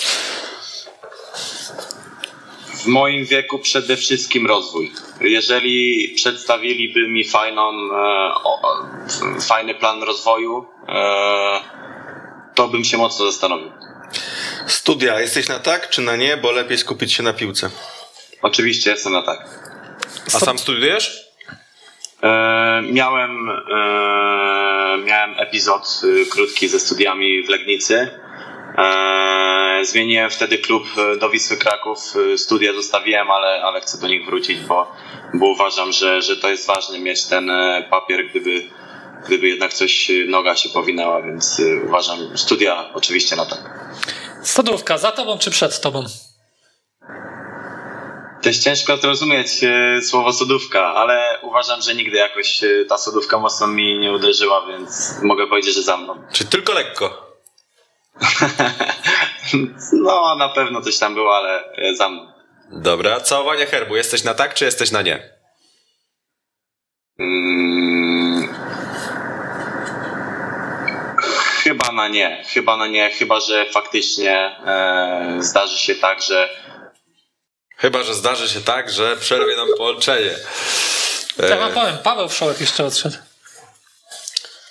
To prawda. I Jakow Pulić kilkanaście goli miał. No to też kluczowy piłkarz. I No to mało. Ed- Edzi Maulana Wikri. Świerczok? O, świerczok. Świerczok. Ale, A, Lechia, ale. Lechia chce nowego Indonezyjczyka, z tego co Tak? czytałem. Tak. Czyli ten deal Muszą kontrakt, się muszą kontrakt z Pajtrenem utrzymać. Cudowny model biznesowy. Mandziara to ma łeb. To prawda. Będziemy przytaczać e, e, rozmowę, znaczy słowa Adama Mandziara. Nie wiem, czy się łączymy? Próbujemy? Coś mamy? Dobra. E, Słuchajcie, w razie czego ja jestem gościem, ja mogę odpowiedzieć na te pytania. Maciek, ty sodówki nigdy nie miałeś, nic ciekawego nie A nie wiem powiesz. skąd ty jesteś, to nie wiem gdzie... O, mamy już z powrotem połączenie. Widzimy się, słyszymy. tak, tak, coś przerwało. Coś przerwało. Yy, odpowiadałeś na pytanie... O sodówkę. O, o, nie, Nie, o całowanie całowanie herbu. herbu.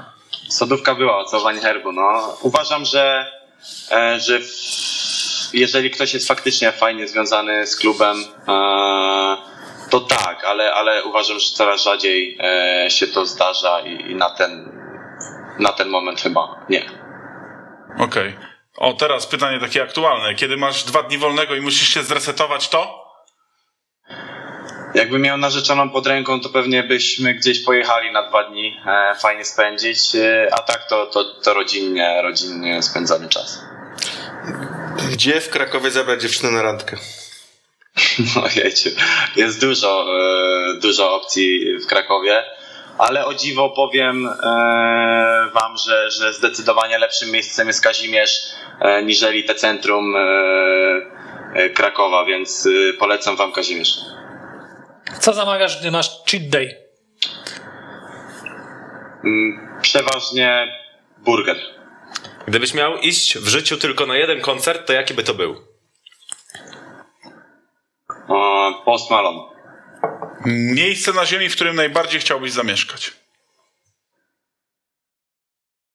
Szczerze mówiąc, nie zastanawiałem się nigdy, ale na pewno jestem osobą bardzo rodzinną i nie wyobrażam sobie yy, być yy, w oddali yy, od rodziny, więc na pewno byłbym gdzieś yy, z rodziną, a gdzie to obojętne mi to. Ważne, żeby bliskimi. Matura. Zdałeś bez problemu, czy walczyłeś o przetrwanie? Zdałem bez problemu. E, Co byś robił, gdybyś nie został piłkarzem? Albo, albo co będziesz robił, jeśli nie zostaniesz piłkarzem? Dwa warianty.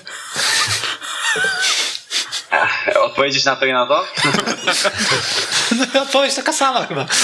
E, Pewnie jakby e, gdyby mi się gdzieś noga powinęła, to bym może gdzieś został e, w piłce. Jeżeli nie, to na pewno pomógłbym bym rodzicom w ich biznesie lub otworzył coś swojego. Okej, na co wydałeś swoje pierwsze, większe, zarobione w piłce pieniądze? Ojejciu. E, Szczerze mówiąc, e, nie pamiętam. Nie mam pojęcia. Ale ja ogólnie e, od samego początku gdzieś tam oszczędnie podchodziłem e, do tematów, więc na pewno zaoszczędziłem troszeczkę.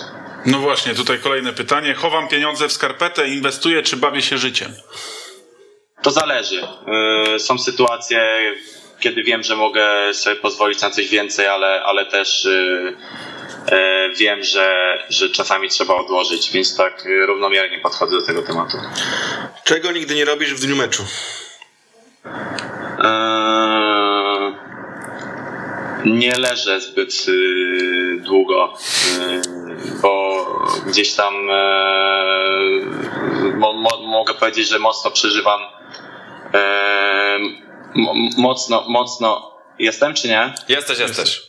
E, mocno przeżywam i, i ciężko mi wyleżeć przed meczem. Film, serial, który możesz polecić bez zawahania. Peaky Blinders, serial. Na jakiej grze komputerowej straciłeś w dzieciństwie najwięcej czasu? Mm, Metin 2. Dziedzina, w której ciężko się zagiąć, to.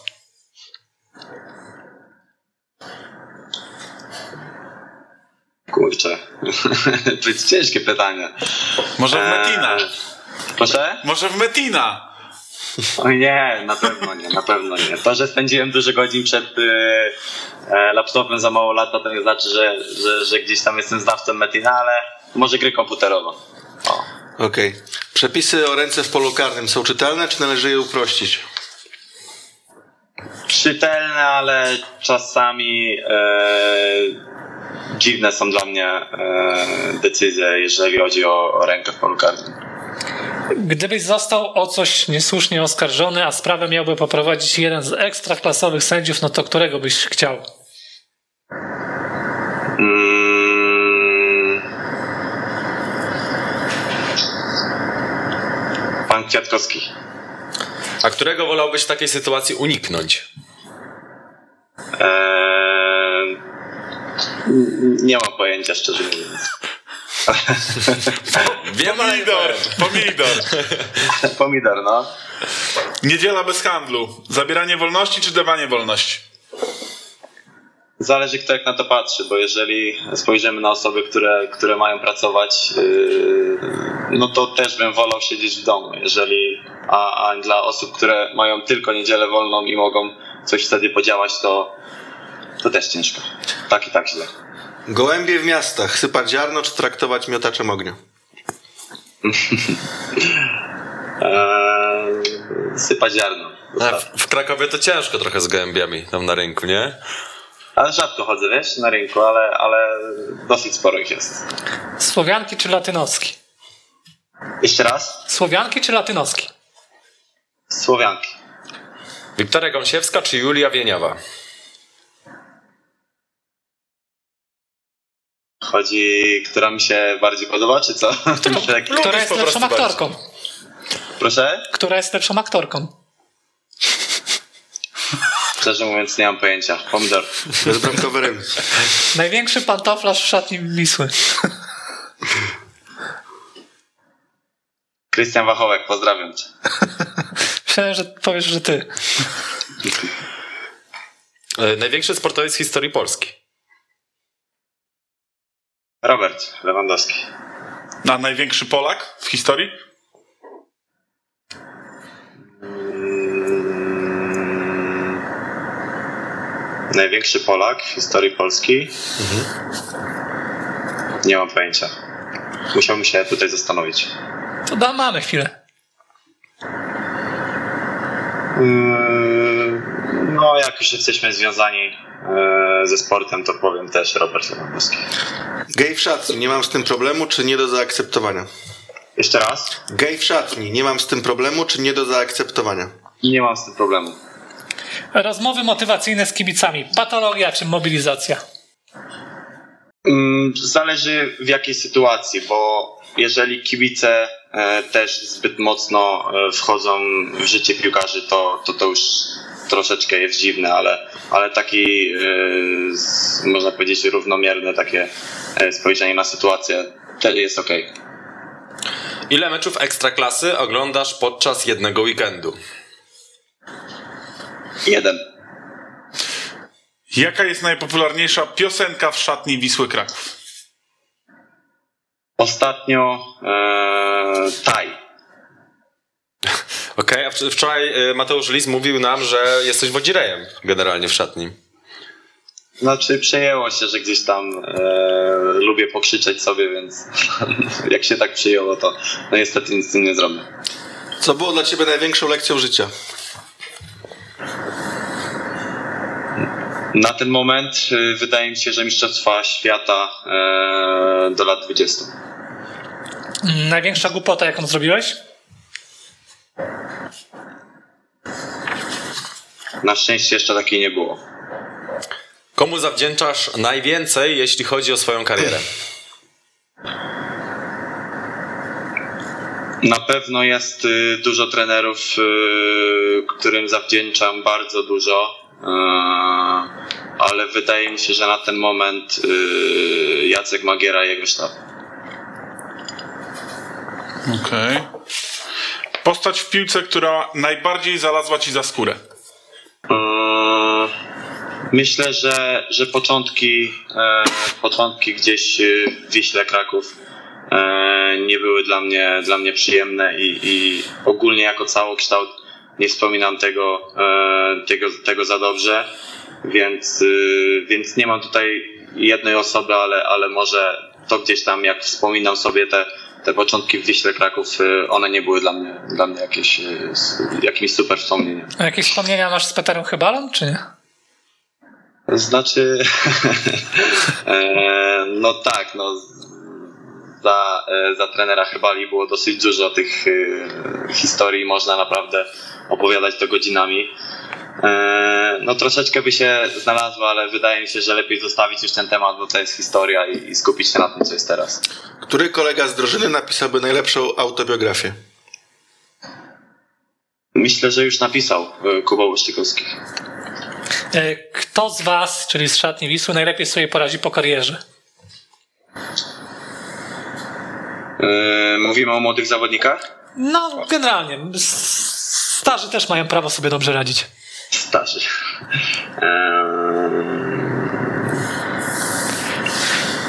No, wydaje mi się najlepiej po zakończeniu kariery będzie radzić sobie Kuba Łaszczykowski.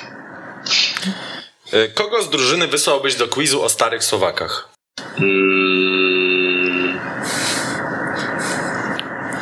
O starych Słowakach? Tak. No, o polskiej piłce generalnie. Konrad Grusiowski. A jeszcze takie pytanie poza, poza scenariuszem, bo rozmawialiśmy wcześniej o Nikoli e, Zalewskim. Ty akurat miałeś okazję e, zobaczyć, e, co on potrafi. Byłeś z nim na zgrupowaniu przed Mistrzostwami Świata. Graliście w jednej drużynie. To rzeczywiście jest wielki talent. Na pewno chłopak ma spory potencjał. Mega, mega w porządku jako człowiek. Eee, Też od razu widzieliśmy na, na początku zgrupowania, że, że ma umiejętności, mimo że był y, kilka lat. y, Nie pamiętam jaki on jest dokładnie rocznik. Przypomnicie, y, przypomnicie mi? 2002? 2002 chyba, no, ale naprawdę widać było, że, że chłopak ma e, papiery na granie. E, No i widać, e, nie tylko my to widzieliśmy, bo, bo, bo gdzieś już jest powołany, więc, e, więc miejmy nadzieję, że się będzie fajnie rozwijać i, i, i fajnie mu to wszystko pójdzie. No ale jak tak patrzyłeś na Marcela Cylle i na niego, to od razu sobie myślałeś, że to Zalewski zrobi większą karierę? Szczerze mówiąc, Marcel też miał, ma, dalej ma niesamowity potencjał i wtedy też mega fajnie wyglądał na tym mundialu. E, Ale Nikola uważam pokazał się z lepszej strony yy, wtedy na tym U20 i, i wiedzieliśmy, że, że może być z niego grojek. Okej. Dobra, Serafin. W takim razie szerokości Ci życzymy. Dzięki serdeczne. Dzięki bardzo, pozdrawiam. Bezpiecznej drogi. Pozdrawiamy Dzięki Serafin bardzo. Szota. Piłkarz Wisły Kraków był naszym gościem. Na koniec jeszcze jeden temat, który jeszcze, jeszcze musimy dopowiem, poruszyć. bo o jednym wielkim nazwisku zapomnieliśmy, które opuściło Ekstraklasę, Makana Baku. Prawda, prawda, pana Makane, pana, pana Makane, pana Makane należy szanować. Piotr Stokowiec i jego odejście. Dostaliśmy nowe fakty, o których już tutaj mm, wspomnieliśmy w sprawie tego odejścia. Wypowiedź Adama Mandziary. Umowa Piotra Stokowca kończyła się 30 czerwca 2022 roku i klub podjął decyzję o jej nieprzedłużaniu. Dlatego w dalszej konsekwencji doszliśmy do porozumienia o natychmiastowym zakończeniu współpracy. Myślę, że trenerowi byłoby bardzo ciężko prowadzić drużynę bez nowej umowy i jednocześnie z informacją, że jej nie przedłużymy. Co za troska dla Piotra Stokowca i dbanie o jego komfort. To ja myślę, Piękna że, sprawa. że wielu piłkarzy w ogóle w Ekstraklasie y, no też y, jak już wie, wiedzą, że nie przedłużą jakby umowy, kończącej się To od razu w czerwcu przyszłego roku, to to Wypłacić, dogadać się, płacić Tak. tę A wiecie, resztę. jak Lewandowskiemu było ciężko do, dograć na ten sezon w Borussii Dortmund? Z płaczem wychodzi na każdy mecz. Tak, tak. Trudno by było znaleźć sobie wewnętrzną motywację. Nie, no absurdalne tłumaczenie. Ale tak, nie wiem, wydaje mi się... Ale Lechia Gdańsk próbuje co jakiś czas coś nowego wrzucić. No właśnie, już czego było, już nie było normalnie, naszej- już było normalnie. To, czego nie było w Nie, no, naszej ja mam lidze, takie to wrażenie, oni... że siedział sobie Adam Mandziara i kurczę, co ja mam powiedzieć? Nie no, to nie. Ale to nie można wyjść i powiedzieć, że po prostu nie chcieliśmy, żeby Piotr Stokowiec już był naszym trenerem. No nie, może on siedział tak, No dobra, co, może... coś to kurde za spokojnie. To wezmę, wypieprzę trenera. No ale tak, tak by było lepiej, no. Tak samo w sytuacji wtedy z tym twoim e, wywiadem z, e, z Hajdarem, tak? No, można było nic nie zrobić, tak? I po prostu przemilczeć temat. I można było zrobić to, co zrobił e, pan rzecznik Lechii Gdańsk, no. No dobra, ale nie o tym, nie o tym. No tak, ale no Lechia wrzuca jakieś takie nowe, no nie wiem, kryzysowe jakieś sterowania. Nie no, jak jest ten taki mem, że jest osoba stojąca na czele jakiejś organizacji i mają takie zebranie, że musimy coś zrobić. No i co, co, co musimy zrobić, żeby było lepiej? I no ktoś rzuca jakieś pomysły od czapy, ktoś od czapy, a ktoś rzuca najrozsądniejszą opcję i wylatuje przez okno. To ja mam wrażenie, że to, to, to dość mocno pasuje do... do, Ciekawe, ile razy już ktoś przez okno wyleciał no może, mo, mo, mo, mo, może już wyrzucili wszystkich rozsądnych, bo yy, gdyby, gdyby ktoś tam został, no to pewnie by w jakimś stopniu to zatrzymał, aczkolwiek z tymi kontraktami, no to nie brakuje takich głosów, że no nosił wilk razy kilka i wilka w końcu ponieśli, bo też tam było jakieś e, ściemnianie przy okazji podpisywania nowych umów e, z zawodnikami i brał w tym czynny udział e, Piotr Stokowiec w takim sensie, że mówił zawodnikom, że ich by ich chciał, potem na górze się okazało, że mówił że na górze, że ich nie chce, Tam też były takie plotki, jak było ciężko z wypłatami dla zawodników Lechi, że jedyną osobą, która regularnie dostawała pensję był Piotr Stokowiec. Tak, ostatnio mówił o, to, o tym głośno Adam E, Błażej Augustyn, no ale też wiemy, że inni piłkarze się na to skarżyli, że trener gdzieś tam lawirował odnośnie swoich e, decyzji. E, no i został na końcu potraktowany przez Lechię trochę jak ci piłkarze. Którzy się na niego skarżyli i skarżyli się na klub. Ale ja uważam, że mimo wszystko z tego mariażu Stokowiec, Nie, no Lechia. Gdańsk, no to Stokowiec Nie wiem, wychodzi nie wiem, no, czy, sto, nie wiem, czy Stokowiec nie jest najlepszym trenerem w historii tego klubu, bo Jest. Może, Na pewno najbardziej. Możemy sobie zobaczyć e, grafikę z ostatnimi trenerami e, Lechii Gdańsk i no, ma prawie najlepszą średnią punktów na e, Ja tam nie, nie, chcę mecz. wcho- nie, nie chcę wchodzić w taką historię już dawną, kiedy Lechia wiadomo, co, co, co, co, co zrobiła i, i, i, i co się działo. E, No ale w tej najnowszej historii to chyba zdecydowanie. Tak, tak, no, bez dwóch zdań. No, z, oczywiście za Piotra Nowaka też było dobrze, natomiast Piotr Nowak dostał bardzo dobrych piłkarzy i po prostu ciężko było to spieprzyć. Wyobraźmy sobie teraz sytuację, że któryś z klubów ekstraklasy e, zwalnia trenera. No to Piotr Sokowiec będzie Pierwszy. absolutnie pierwszym kandydatem do każdego klubu, tylko że jest ten przepis niestety, Że w e, jednej w rundzie tym- nie może. nawet nie w jednej rundzie, w jednym półroczu, no bo czasami można w jednym półroczu Tak, rozpocząć już drugą rundę, e, no i do stycznia Piotr Sokowiec żadnego klubu nie obejmie. Okej. No, Ekstraklasy. Na szczęście, Ekstraklasy. na szczęście będzie miał co do gara włożyć, bo no, pe- pewnie, pewnie Lechia będzie musiała się z tego kontraktu e, wywiązać. E, Ale jak sobie tak typowaliśmy przed sezonem, który trener poleci jako pierwszy, to nikt chyba nie nikt go nie brał pod uwagę. Nie, nie było Znaczy, ja, ja troszkę zwracałem uwagę na to, że, że Lechia nie przeprowadziła jak, Nie, no, jak zbyt mieliśmy- wielu transferów. E, Jak I mam tutaj 18 klubów w Ekstraklasie, to myślę, że 8, 8 10 byśmy najpierw wymienili przed Piotrem Stokowcem. Włącznie jeszcze Sławem Michniewiczem. Ja bym powiedział, że 15 nawet. Czy 14. Bardzo możliwe, no bo w Legii się wszystko może wydarzyć, a wydawało się, że w Lechii jest spokój. E, No w Lechii też. To była największa gwiazda tego zespołu. No tak, dokładnie. Też, A Paweł, ty jako jakby taki dziennikarz zajmujący się Lechią Gdańsk przede wszystkim. Jak się z tym czujesz? No smutno. Nie no, wczoraj rozmawiałem z Piotrem Stokowcem. Taką anegdotę ci powiem. I jemu smutno było? On Był taki, taki zmieszany. I potem do mnie odzwonił, ale ja już nie mogłem rozmawiać. I potem ja do niego odzwoniłem i on nie odebrał i na tym się skończyło. to jest najlepsza historia w Ale, tym ale rozmawialiście w ogóle przez w chwilę, czy rozmawialiście ze swoimi pocztami głosowymi? Bo to Przez chwilę, przez chwilę rozmawialiśmy.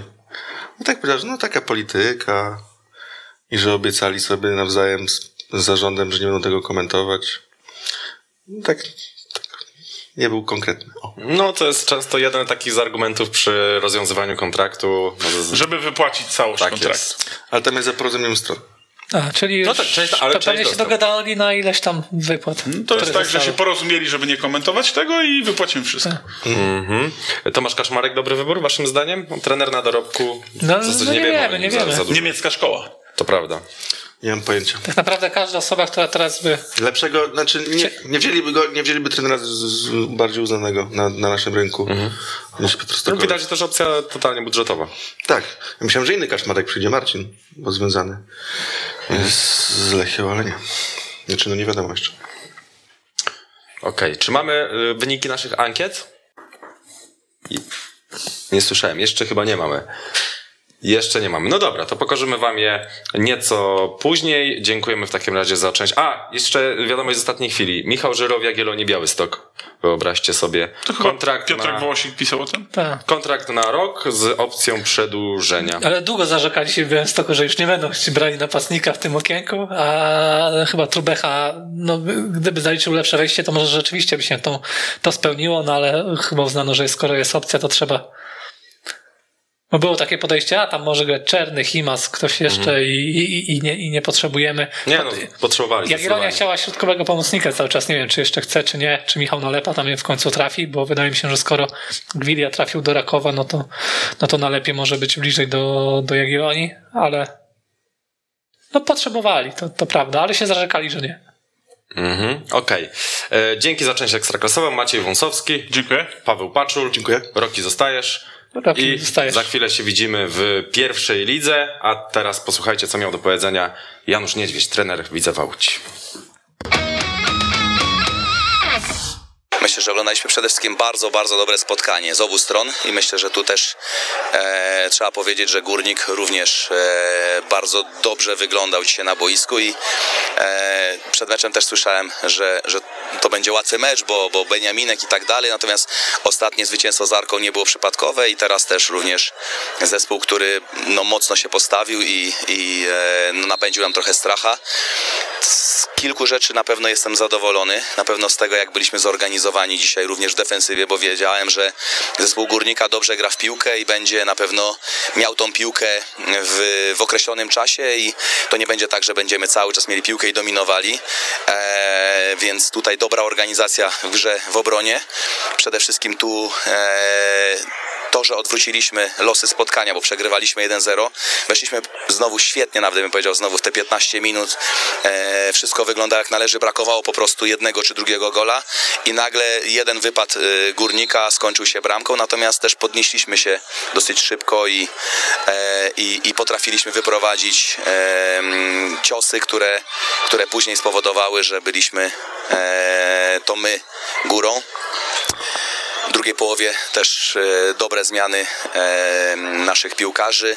Też z tego, czego się cieszę, to to, że e, naprawdę z, udało się nam już do tej pory dobrze funkcjonować, jeśli chodzi o dzisiaj.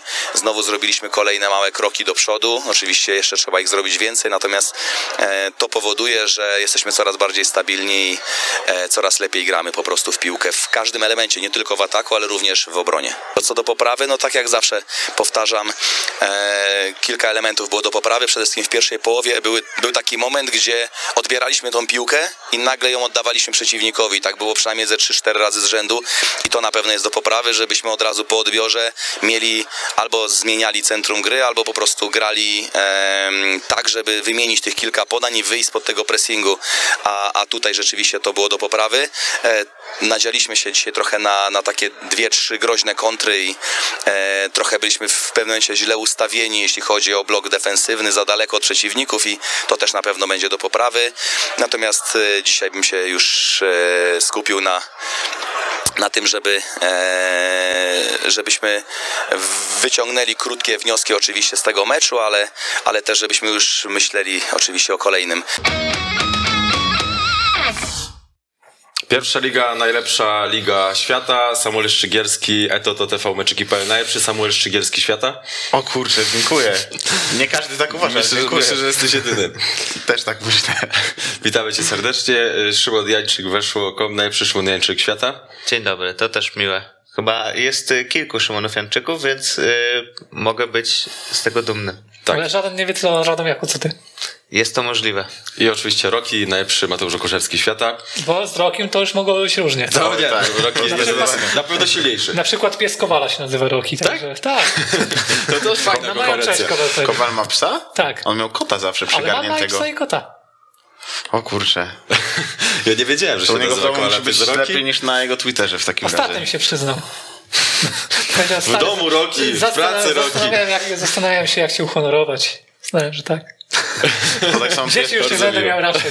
to tak samo pies Isko nazywa się Messi, więc tutaj jest jakieś e, powiązanie. Bardzo miło w takim razie. Szymon, podobno wiesz, co się działo w szatni Radomiaka. Tak, bo usłyszałem y, kątem ucha, że chwalisz pana trenera Dariusza Banasika, za co oczywiście jestem ci y, serdecznie wdzięczny.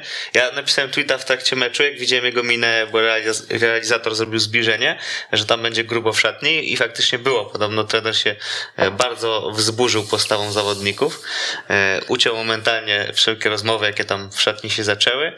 No i suszareczka wjechała, wyjaśnionko drużyny i, i też taka troszkę pompka w stylu kiełbasy do góry, no, no ale też wypomnienie tego, że drugi raz Radomiakowi się zdarza takie słabe wejście w mecz, bo z Wisłą Płock e, tak samo było i, i że tutaj najpierw trzeba ogarnąć defensywę, żeby później z przodu coś ruszyć. Ja myślałem, że bardziej pikantne kulisy. No nie no, jesteśmy jeszcze przed 22 chyba, więc tak.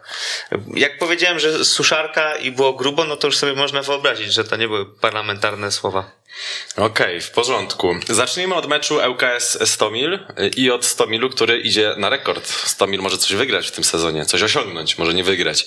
Możemy No wygrać to nie za bardzo. No nie, możemy to zobaczyć nawet na grafice, jak y, startowały najgorsze drużyny w poszczególnych sezonach i tam Stomil jest na dobrej drodze, żeby y, być tą najgorszą już za chwilę. Tak, tutaj w tym czerwonym wyjaśnię od razu chodzi o liczbę meczów bez żadnego zdobytego punktu, czyli jak już był remis, no to, to przestajemy liczyć, ale tak e, I to chodzi tylko o pierwsze rzędu. kolejki, nie? Więc na Tak, przykład tak, Garbarnia Kraków tam nadrabiała w końcówce sezonu Tak, 18-19, ale tutaj to naprawdę tragedia ze Stomilem. To jest ostatnie pięć sezonów pod względem startu, więc wszystko co najgorsze. Pamię... No zresztą pamiętacie, jak mówiliśmy o, o tym chrobrym Iwana Dziurdziewicza, który tak słabo wystartował. E, No i te fast starty w poprzednich kolejkach, czyli e, Piotr Mandrysz i, i Sandecja. No i też ten GKS Jastrzębie, chociaż tam akurat z tego co pamiętam był taki dość ciężki terminarz i oni mieli tak akurat ten terminarz ułożony, że w końcówce... Tam jeszcze z boiskiem był problem. Tak, tak. I w końcówce rundy wiosennej grali, jesiennej grali z tymi e, najsłabszymi zespołami w lidze i oni tam wtedy ugrali, sporo punktów się odbili. No ale plus jest taki, że żadna z tych trzech drużyn, bo 100 mile jeszcze, 100 mile jeszcze nie liczymy, nie spadła z ligi.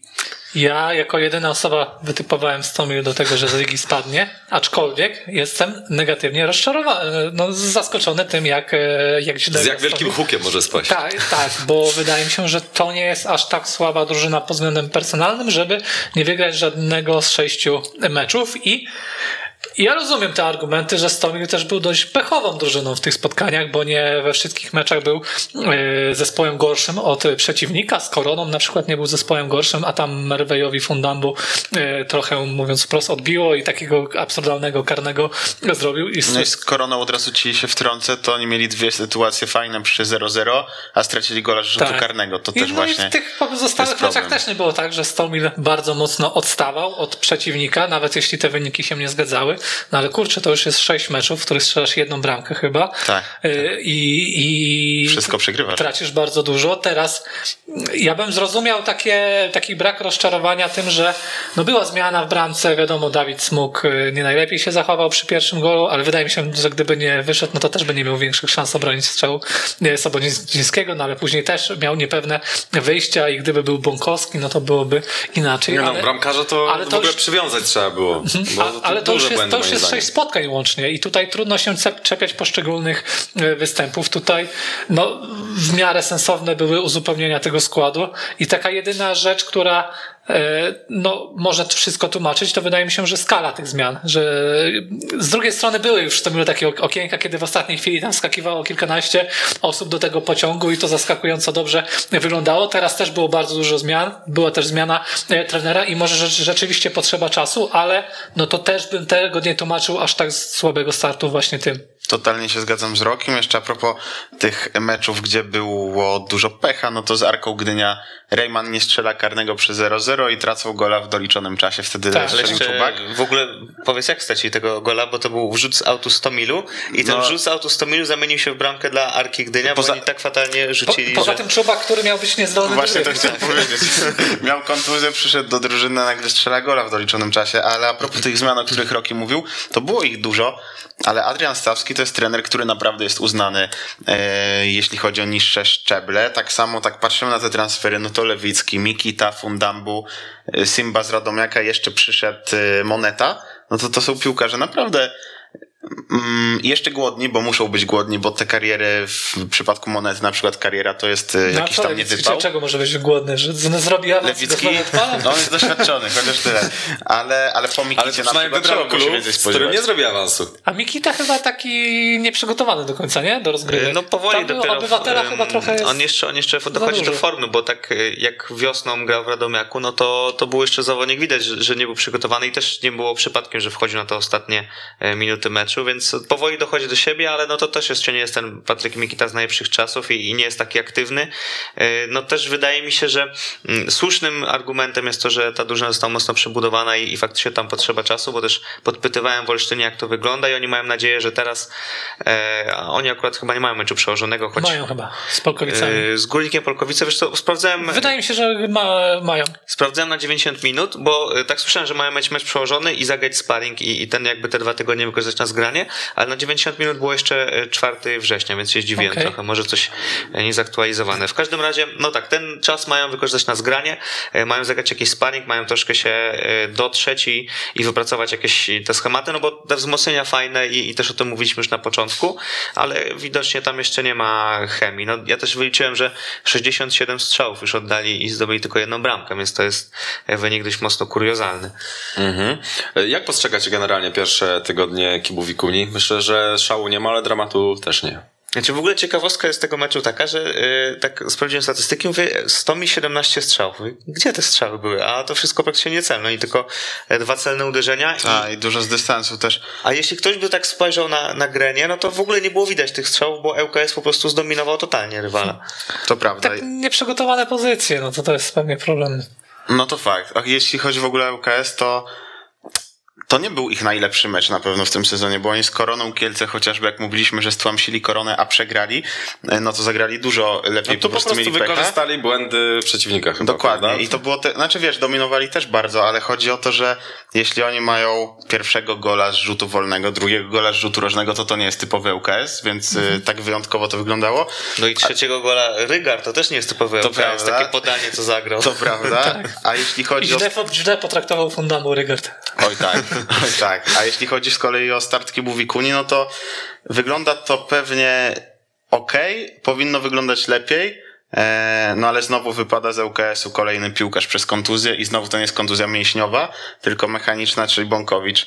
E, no i jak młodzieżowiec wypada na półtora miesiąca minimum, to to jest już duży problem w Oni tym mają w przypadku. ogóle źle, źle obliczoną, znaczy źle jakby obsadzoną tę pozycję młodzieżowca, bo tam jest tak, tak mówiliśmy o tym w poprzednim tygodniu, że ten Szeliga musi grać na lewej, no bo gra Bąkowicz na prawej i Ale tak... to nie wygląda źle właśnie. My się kłóciliśmy, chyba Roki ci mówił, że to wcale nie znaczy, że, Ale że jest gorzej no, z Szeligą. W tym momencie odstrz- Szeliga ja, ja, w mówiłem, ja mówiłem wtedy, że odstrzelasz, y, y, odstrzelony jest Klimczak, jak jakby, który był topowym lewą obrońcą i, i to lepiej wyglądało, więc no, No czemu jest to strzelone? Znaczy, bo no, Nie, jego nie. pozycję zajmuje A, tak, tak. Szeliga, że Nie, na nie, takiej nie, zasadzie myślałem, tylko mi myślałem, chodzi. że y, uznano, że już nie pomoże. Nie, nie, nie, nie, nie. nie, w tym E, sensie. Może Ale też Szaliga chyba już tak się przyzwyczaił do tego, że, Znaczy, że, może- że już tak do końca kariery będzie Tak. lewa.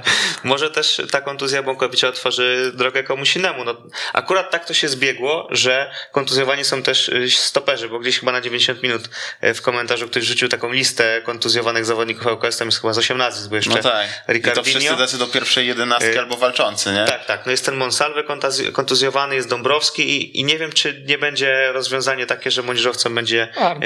Nie, Mieszko Lorenz mi się wydaje, że może... A mi się wydaje, że bramkarz. na, na środek właśnie. obrony wskoczyć. Dlatego, że w, z tego co słyszałem, Kibu Wikunia jest z niego bardzo zadowolony. On ceni go za takie wprowadzenie Mhm. piłki do gry i, i uważa, że to jest zawodnik, który pasuje do jego stylu.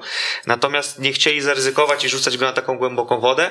No ale teraz, skoro już i tak nadarza się okazja, no bo trzeba gdzieś młodzieżowca wrzucić, to może takie rozwiązanie. Wiesz, ale z drugiej strony to jest piąty stoper w hierarchii, bo dwóch kontuzjowanych, a dwójka Sobociński, Marciniak wygląda nieźle, ale może tak być, jak mówisz, no ten bramkarz to jest trochę problem jak w Legii Warszawa, że można pierwszego odstawić, czyli tutaj akurat Kozioła postawić na bramkarza, który się sprawdza w pierwszej lidze, czyli y, Arndt.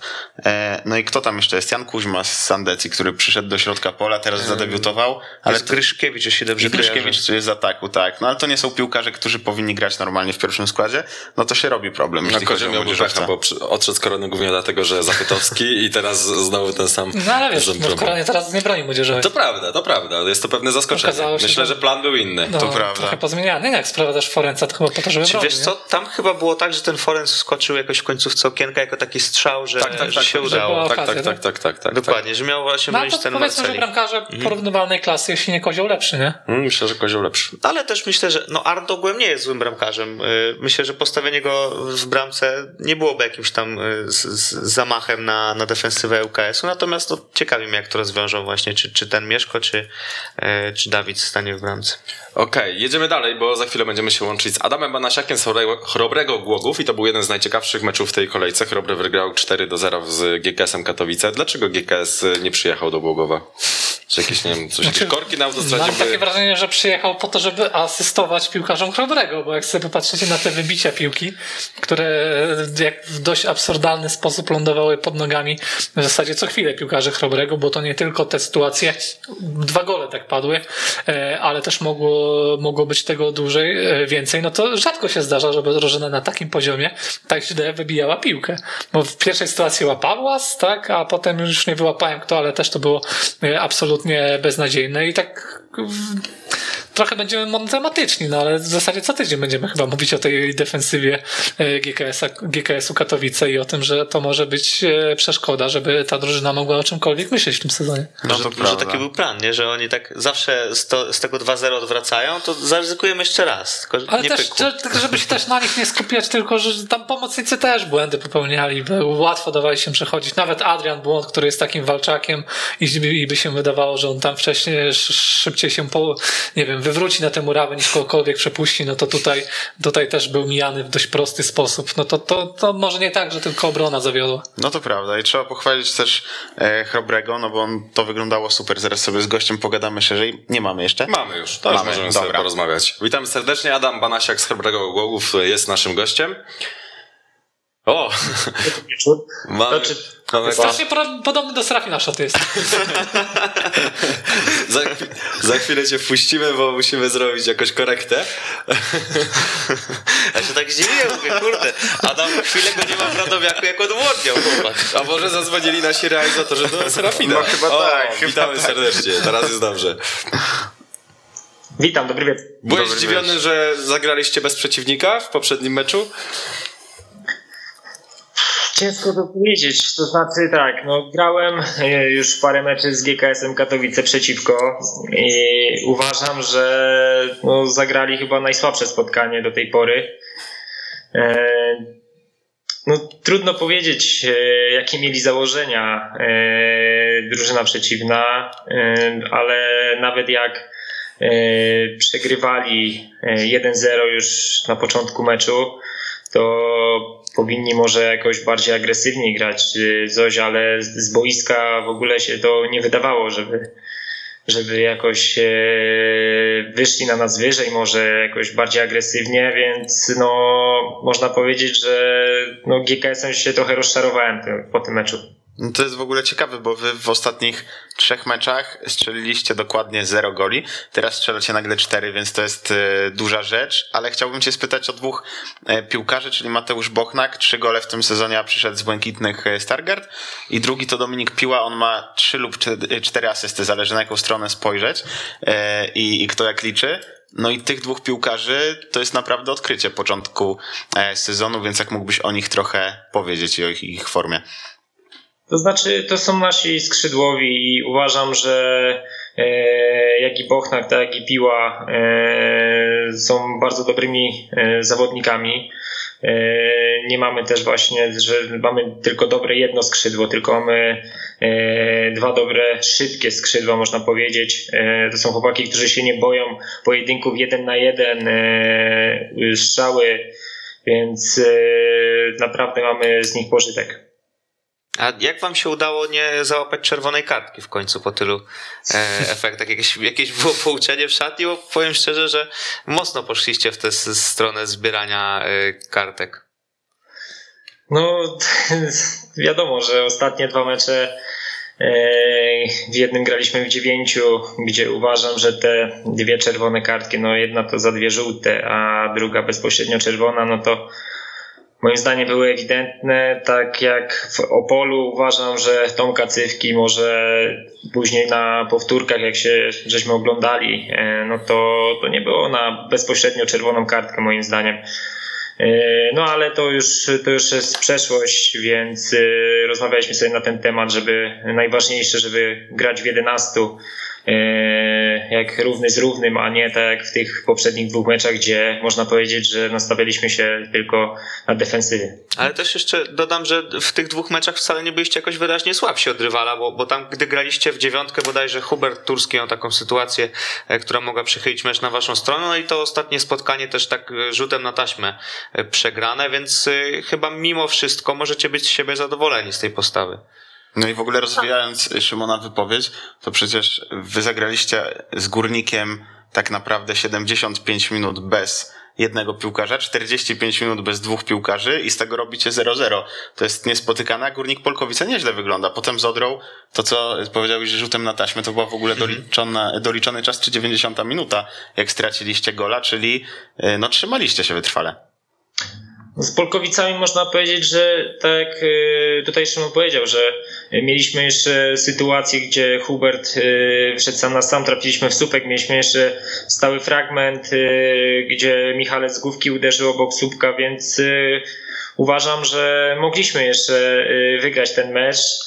A w Opolu, no to no, końcówka meczu, e, rzut karny, rękę sędzia tam odgwizdał, e, więc też jakby broniliśmy się e, przez dłuższą metę. Szkoda, szkoda, że żeśmy chociaż nie wywieźli remisu z Opola. A co wy tak naprawdę gracie?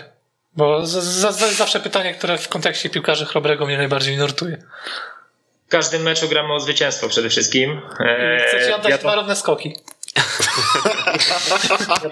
to jest liga, tak? E, e, Na razie jest sześć meczy i uważam, że zaczęliśmy bardzo dobrze, bo te sześć meczy graliśmy na wyjeździe, więc żadnego meczu żeśmy nie grali jeszcze u siebie.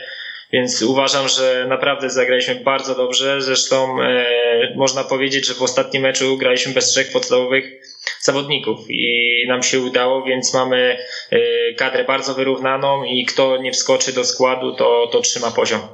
A, no nie wiem, pojawia się taki temat e, turnieju barażowego, e, czy, czy, czy nie mówię o bezpośrednim awansie, ale no są kluby, które, przy których łatwiej nam zdefiniować cele na początku sezonu, a Chrobry jest zawsze taką drużyną e, środka i nie wiem, czy to nie jest w jakiś sposób demobiliz- demobilizujące. Po prostu, po prostu czymś cię musieli przekonać, żebyś tam przyszedł.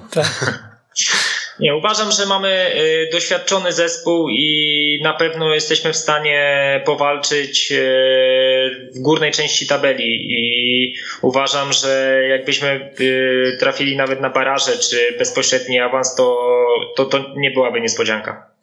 O kurczę, no byłaby trochę. A słuchaj, ty masz jeden występ w Ekstraklasie w barwach Legii Warszawa. Pamiętasz, kogo zmieniłeś w tym meczu? Tam razem wchodziłem, z tego co pamiętam, z Kubą Koseckim i za Jarzębowskiego.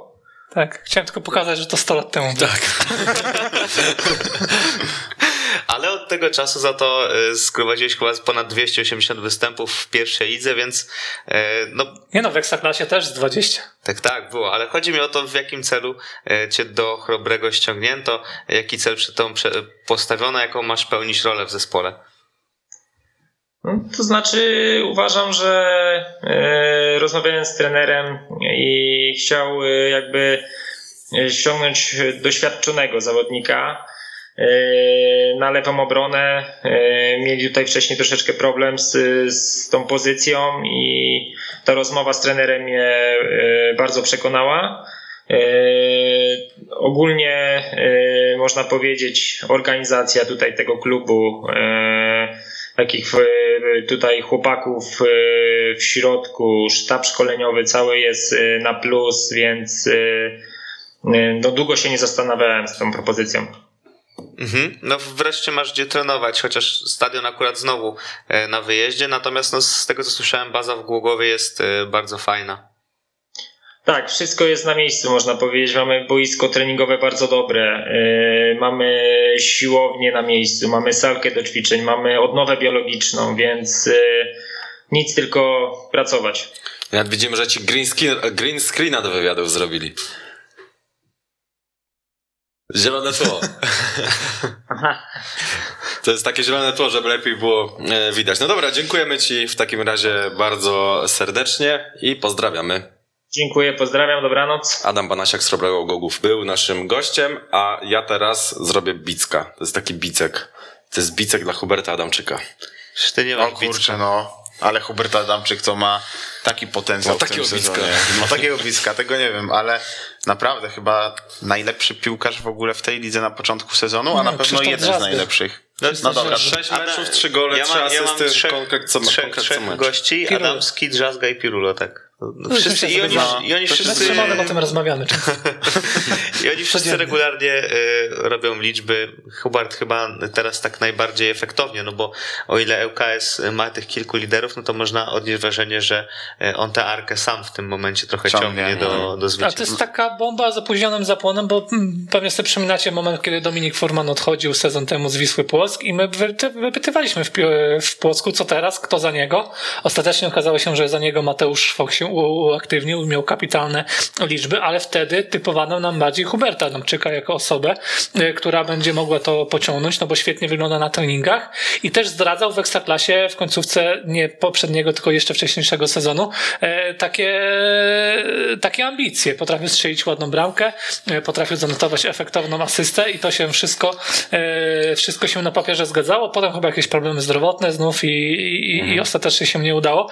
No ale poziom niżej, wiadomo z jakiego klucza do arki trafił, ale no to też nie muszą być z góry skazane ruchy na, na, na niepowodzenie. I tutaj Hubert Adamczyk y, wygląda bardzo dobrze. Generalnie jest taka świeża krew w Arce Gdynia, że już tam niektórzy mogli się być tacy pewni podstawowego składu, niezależnie od tego, jak grali. Mogło się wdać takie rozluźnienie, pomimo tego, że tam presja pewnie ze strony e, właścicieli jest e, aktualizowana na bieżąco i stale e, wybierana, wybierana, no to jednak niektórzy mogli czuć komfort. A teraz jest tak takie fajne zmiany w takim kierunku właśnie świeżości, bo i ten Kubacki, Kubacki, który szybko wskoczył do podstawowego składu i pewnie jest chyba nie na trochę w swojej pozycji, ale sobie bardzo dobrze z boku radzi, no to też od razu dał jakość. O Czubaku też już powiedzieliśmy wtedy, kiedy strzelił bramkę e, Stomilowi, ale w innych meczach też e, dawał radę i jest Adamczyk, dojdzie pewnie z czasem Sebastian Milewski, mhm. będzie bardzo tłoczno w środku pola. Ale man jeszcze dojdzie? No, ale, no, ale man gra, tak, tylko ostatnio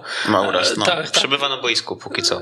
Nie, no miał dobre też momenty w tej Miał w tej bardziej tak na początku sezonu, nie? Ale, też, ale też w Arce jakby troszkę chyba więcej od niego wymagają, no bo on tak, tak bardziej tak. ze stałych fragmentów zagrażał, tak jakieś wrzutki, takie tego typu sprawy i też no, Adam Dejami się... brakuje, tak? Gdyby, gdyby jeszcze Aleman miał teraz takie liczby jak Adamczyk, no to byśmy mówili, że jest zdecydowanie najlepszym piłkarzem w lidze, no ale nie ma takich liczb. No tak, Wcześniej tych liczb też mu brakowało. Y, rozmawiałem właśnie z, y, przed, przed programem z Łukaszem Misionowskim z y, podcastu Otagowani i on właśnie mówi, że Hubert Adamczyk w, w tych pierwszych meczach wykręcił lepsze liczby niż Christian Aleman przez no cały tak, swój tak. pobyt w Arce, więc mhm. to jest jakby taki, taki ale też pamiętacie początek ta, poprzedniego sezonu, to Letniowski był takim piłkarzem, wokół którego to wszystko się kręciło, aż czasem o niego liczby pozostały, bo na przykład były rzuty karne, mhm. czy takie i, i na koniec te liczby się nie zgadzały, ale już tak gra e, nie wyglądała dobrze. Tutaj trzeba liczyć na to, że Hubert Adamczyk też e, dołoży nie tylko oprócz konkretów, też cały czas będzie no będzie takim liderem Arki, a myślę, że wsparcie w środku pola ma duże. W zasadzie, no nie wiem, kto tam będzie siedział na ławce, jak, to też, jak wszyscy no Jest spora różnica, mam wrażenie, in plus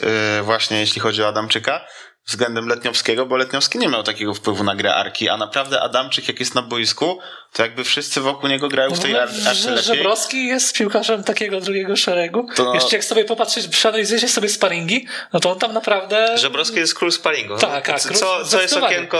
y, Jak tylko, ja sobie zrobiłem taką anal- analizę tych sparingów, gdy wybierałem skład do fantazy, to Żebrowskiego pierwszego wybrałem, bo on tam naprawdę...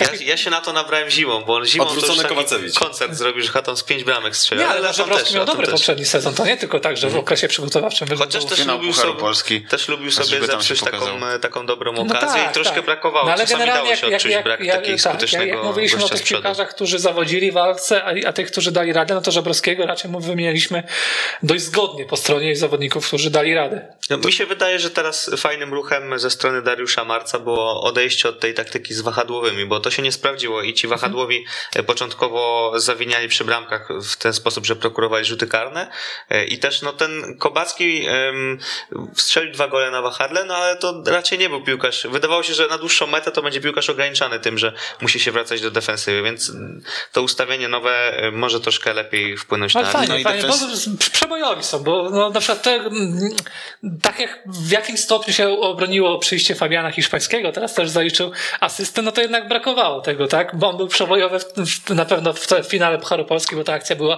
e, bardzo ładna, kilka razy w pierwszej lidze e, też, ale no koniec końców to był taki piłkarz wyważony, 50 na 50. A, I rezerwowy często. no tak, tak. A inna sprawa, a propos jeszcze obrony, yy, to tam też jest świeżość. Może nie chodzi o młodego piłkarza, ale przyszedł Martin Dobrodka niby na ławkę rezerwowych.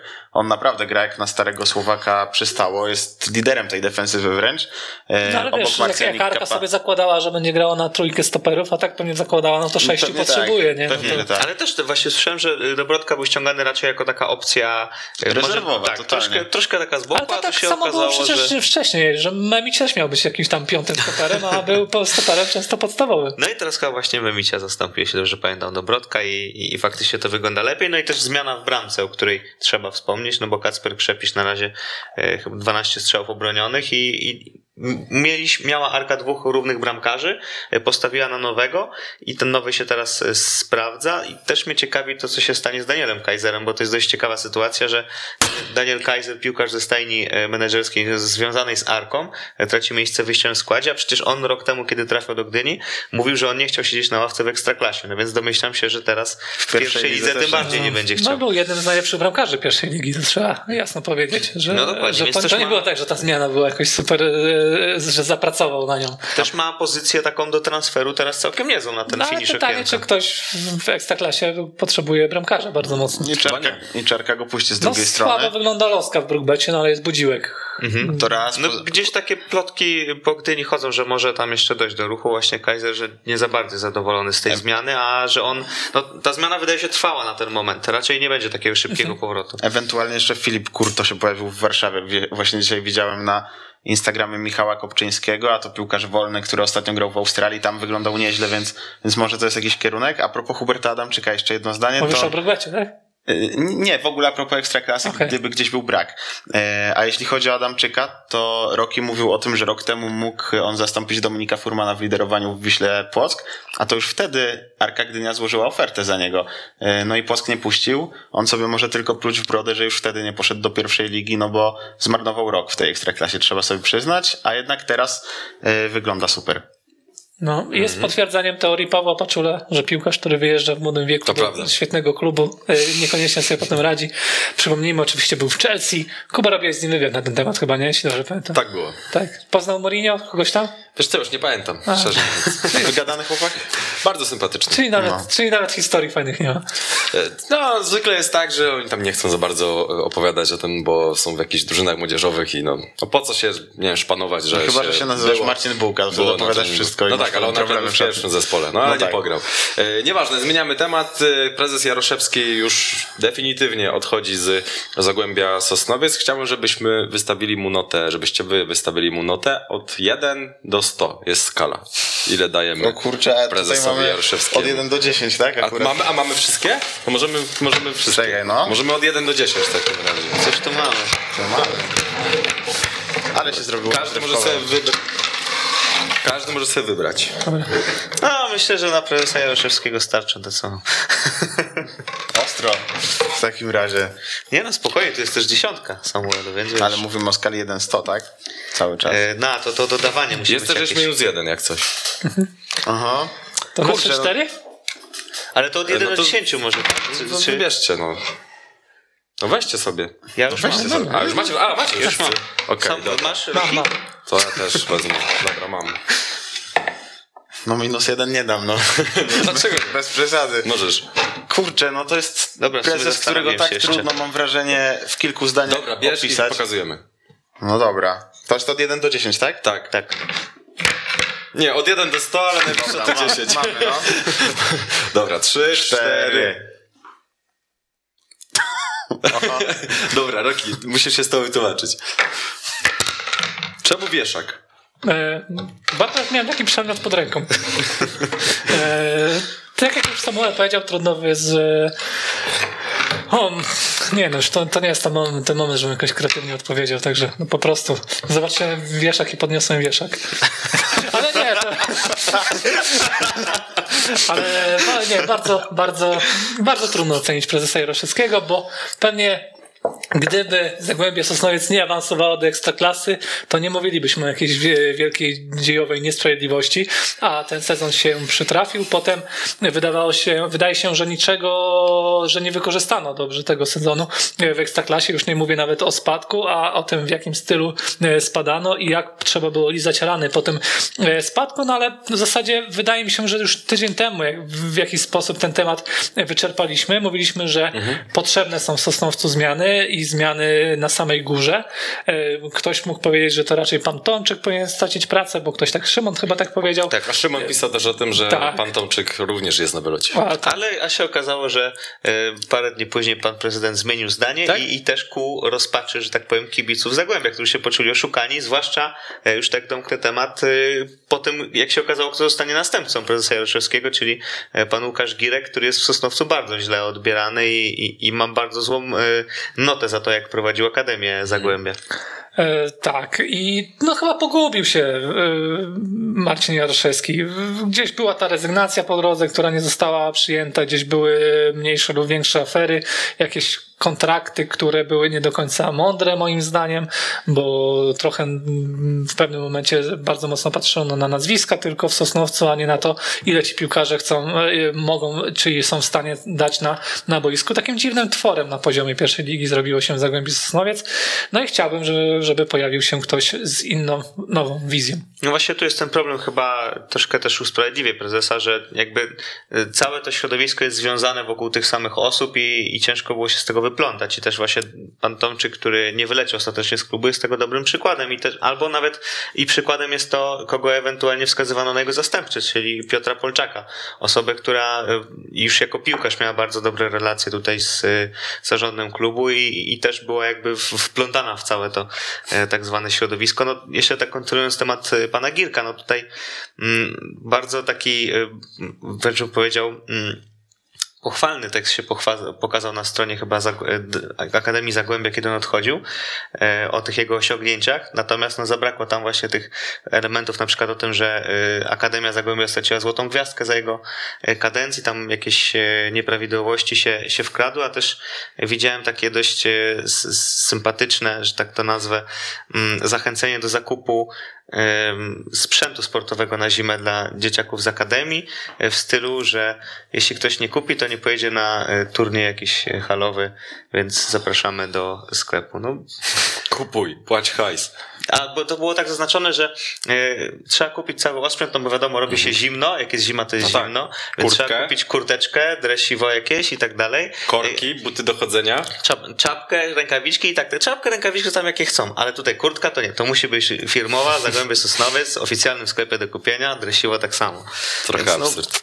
No słabe to jest, ale w ogóle jak tak patrzymy na Zagłębie Sosnowiec, to to jest klub, który się już totalnie pogubił, bo w tym roku oni przegrali już łącznie, mówię, wiosną i teraz 12 meczów i odszedł Robert Podoliński no sam z siebie, odchodzi teraz e, prezes Jaroszewski, mówi się o odejściu e, dyrektora sportowego Tomczyka, zaraz poleci albo później poleci Kazimierz Moskal, bo to też się przecież wydarzy, a w tym klubie się nic nie zmieni. Mam wrażenie, że ten klub jest totalnie bez potencjału w takich najbliższych miesiącach i ja nie widzę trochę wyjścia z tej sytuacji. No właśnie, nawet w trenera Moskala nawet nie wierzę, bo on jest ponad no zaraz będzie rok tak naprawdę w tym zespole. Natomiast wiesz, ja zawsze no ciężko cały czas tłumaczyć coś pechem, kiedy coś się przytrafia tyle razy. Natomiast no znów oglądaliście, jeśli ktoś oglądał ten mecz z GKS-em Tychy, no to Zagłębie przegrało jak typowe Zagłębie. Po jakimś golu kompletnie absurdalnym, przypadkowym, gdzie ta piłka się odbiła e, w, w polu Ale ile meczów mieli, że nie strzelili dwóch goli i dopiero mieli pecha, tylko mieli pecha przy 0-0, przy 0-1. Ale no też było tak, że oni na przykład Zagłębie jest przeważnie zespołem, który stwarza sobie sporo sytuacji, tylko ich nie wykorzystuje, a później pod bramką własną robi się jakiś cyrk i po prostu te bramki wpadają w kuriozalnych totalnie okolicznościach, to już w poprzednim sezonie widzieliśmy, więc ciężko to cały czas tłumaczyć pechem, no bo Czyli jak zmierzy się ze sobą z Zagłębie Sosnowiec i Stomil Olsztyn, to Tak. Wiesz co, czarna dziura się zapomniałem przez 100 minut dodać, że e, oni już 470 minut są w ogóle bez strzelonego gola i, poprze- i przebili serię z poprzedniego sezonu, chyba że zaliczymy samobójczą bramkę Zagłębia Sosnowiec, Dawida Gojnego, wtedy nie przebili, więc Ja- wszystko ja- się... jak- Bieg do klaru Jak na, to, jak na to studio przystało? Niesamowita historia. No właśnie i e, to podsumowuje... Nies- Niesamowitą historią też, też jest to, że Piotr Jawny być może nas lekko oszukał. E, no bo mówił o tym, że Podbeskidzie nie do końca jest gotowe, a tu 4-0 spuszczą, może jednak jest gotowe. A niby taki jazny. A I właśnie, skoro no mówimy tak. o seriach, to pod Beskidzie mamy też y, z, z, zdjęcie, mm, screen, grafikę mówiącą o tym, jak pod Beskidzie sobie poradziło y, w defensywie. Bo, defen- bo my też mówiliśmy tutaj i ten Jawny też przyznawał, że defensywa jest problemem pod Beskidzia. Natomiast od tamtej pory, bardzo proszę, trzy mecze z rzędu z czystym kątem, niby niewiele, ale jednak y, ostatnim razem, kiedy to się wydarzyło, był przełom dwóch sezonów, więc to też nie możemy mówić o, o takiej jakiejś trwałej, bo tam się też trener zmienił w międzyczasie, bo to już Krzysztof Brede zaczynał tę e, drugą serię. Nie no, ale siła ognia jest brutalna w Podbeskidziu. Yy, tak patrząc... Rogini się nawet przebudził. Tak. Yy, Ten wypychany z klubu. mama dzwoni. tak, e, patrząc na, e, patrząc na też inne składy pierwszoligowe, to naprawdę e, tam jest z kogo wybierać. Oczywiście jeśli ci piłkarze wszyscy będą, będą w formie i będą do gry, jak dojdzie Michał Janota, którego będzie można ustawić gdzieś pewnie na kierownicy i będzie te piłki rozrzucał, no to naprawdę tam no jest potencjał, żeby nawet powalczyć o awans bezpośredni, co im wróżyłem, a początek sezonu pokazał, że może trochę, trochę pochopnie, tylko ja cały czas tam, no nie ufam, nie ufam tyłom, nie ufam tyłom, ufam bramkarzom. Trosz, troszkę się ogarnęli w tych to, tyłach, nie? ale tak, ale jak tam twoim najlepszym obrońcą jest e, Kowalski e, albo Mikołajewski. albo Mikołajewski, no to tak Może się coś tam jeszcze niedobrego wydarzyć, ale też może się coś dobrego wydarzyć, bo, bo podobno Podbeskidzie się rozgląda za prawym wahadłowym i to jest taki jakby, nie jest to priorytet, bo twierdzą, że e, mogą sobie spokojnie zimą tego zawodnika ściągnąć, ale jeszcze jakiś ruch do klubu może się wydarzyć, mają pieniądze na jednego e, zawodnika i też tak a propos pieniędzy, no wydaje się, że właśnie nie poszli w ten wariant oszczędnościowy mimo wszystko, no bo jak patrzymy na nazwiska i widzimy tego Merebaszwiliego, Bilińskiego czy, czy Janotę, no to to nie jest e, ekipa, która tam kasuje pół, przeciętną pensję pierwszoligowca. No tak, ale trochę piłkarzy też odeszło, nie? To kontrakty się zwolniły. Nie, no tak, natomiast no nie poszli w wersję oszczędnościową na pewno, tylko, tylko jednak e, odważnie stawiają, może niesłownie na ten awans, ale ruchami potwierdzają, że będą się w tej walce awans liczyć. A propos ruchów, spodziewacie się czegoś? Jakieś newsiki? Szymon, ty jesteś dobry w newsach?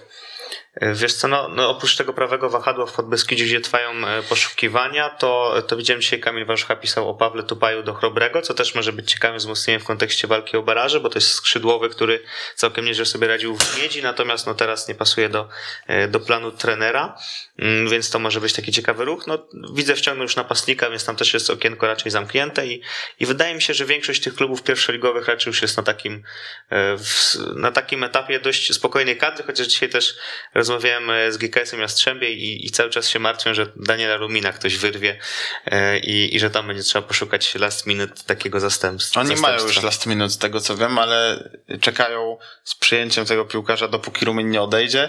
Jeśli E, Ja Rumin odejdzie, to przyjdzie Damian że- Kowalczyk być może. Okej, był ja, ja słyszałem, że mają, bardziej planują już ruchy na, na zimowe okienko transferowe, bo, bo już tego Rumina chyba się spodziewałem, że zostanie. A Okej. jeszcze chodzi jeszcze o transfery. Dobrze, że poruszyłeś ten temat, bo o Marko Roginiczu chciałem powiedzieć, że się już chyba pogodził z tym, że zostanie w Bielsku. Tak, taki, no, taki klub pogodził. Tak, A dobra, już strzela tego gola. Taki, taki Jak smaczek, zostaje? ale taki smaczek był, bo on y, no, wziął się do roboty faktycznie, w tym meczu wyglądał świetnie, ale był taki smaczek, że po zwycięstwie ze, ze Skrom y, był jedynym piłkarzem, którego zabrakło na takim zdjęciu tym, po zwycięstwie na kulisach w szatni, bo brał sobie wtedy prysznic, miał generalnie Mhm. wszystko gdzieś. Natomiast już po tym meczu e, ostatnim, kiedy strzelił bramkę, już tam jest gdzieś twarz tego Marka Roginicza, gdzie świętuje razem z zespołem, więc e, Tak, jeszcze za, jeszcze za dwa tygodnie polajkuję profil Podbeskidzia po zwycięskim meczu. tak, już będzie, będzie follow i, 100%. i, i można pisać newsika. No, Odlajkuję, widzę Łódź po drodze. Tak. Podobno miał tylko właśnie jedną ofertę z, w tym okienku i taką konkretną i to, i to był Widzew Łódź, który o niego No jest pytał, ale to była oferta bardzo y, niewielka i w Podbeskidziu nawet jej nie rozważali. To prawda. A propos y, Ale wzięli tego napastnika, nie? Widzę Mattia wczoraj. Montini, no, Tak. Włoch. Y, I w ogóle to jest ciekawy transfer, jak patrzymy na jego CV, to to jest piłkarz, który grał w ekstraklasie rumuńskiej. Spadł co prawda z tej ligi, ale podobno był jednym z wyróżniających się napastników. E, nie pamiętam niestety imienia i nazwiska, ale na Twitterze jest jakiś e, e, jakiś kibic, który ogląda szczegółowo ligę rumuńską i opisał właśnie Montiniego i podobno to jest piłkarz, który y, na pewno ma deficyt, jeśli chodzi o szybkość, ale dobrze się zostawia, świetnie gra głową, no to widzę w tego właśnie e, piłkarza potrzebuje, bo od ewentualnie bycia trochę szybszym jest tam Tomczyk, ale niewiele no, więcej Tomczyk, on Tomczyk to oferuje. jest na ławkę rezerwowych już No, zawodnik, z tego co słyszałem. No, zresztą sami widzimy, że Jeszcze gra... Villa przyszedł, y, ten Hiszpan, więc tam tak, on tak chyba nie na będzie dziewiątkę, on chyba obcokrajowiec. nie na dziewiątkę, ale, ale skoro gra Guzdek zamiast Tomczyka, no to nie ma chyba o czym mówić. Bruno pisze, że jak żeby nam polali wódki, to zaczniemy konstruktywnie gadać. Ty, mordo, zobacz ile już wypiliśmy, daj spokój, już wystarczy nam. Wolny wniosek na koniec, skoro już kończymy te flaszki, to kończymy też program. Ktoś chce pierwszy? No, Malec w końcu strzelił bramkę e, dla GKS-u Tychy i jak sobie mówimy o gościach z dobrym CV, no to on ma kapitalne CV, kilkanaście goli w poprzednim sezonie Ligi Słowackiej, a gra na kilkanaście goli licząc chyba z pucharem, bo tam chyba było 14 i 4 w pucharze. Tak, on w albo- pucharze na tuchę jakiejś sobej drużynie. Znaczy sobej ale drużyna chyba na tam trzy, początku. no, no, tak, co- tak, no, ale, miał, no, ale ale tak, sporo tak kilka, dwu, dwucyfrówka w- na pierwszym poziomie rozgrywkowym e, niedaleko naszej granicy, no to jest kapitalny wynik, a to wejście do, do pierwszej ligi miał takie dość dyskretne, teraz strzelił na wagę zwycięstwa i to na pewno warto odnotować, no bo to też przecież jest król strzelców, gość, który no, z Rosenborgiem Mistrzostwo Norwegii zdobywał, także tam e, dużo w przyszłości się u niego zgadzało i nie jest stary, bo ma 28 lat, przy czym jak ja tak popatrzę, że ma gość 28 lat i tak jeździ od klubu do klubu i teraz gra w pierwszej lidze, no to tak kurczę, róż, to- różne rzeczy mi On, przychodzą prze, do on przeważnie w tych klubach strzelał, nie? Tak też bo patrzyłem, patrzyłem e, przy okazji pisania o transferach pierwszej ligi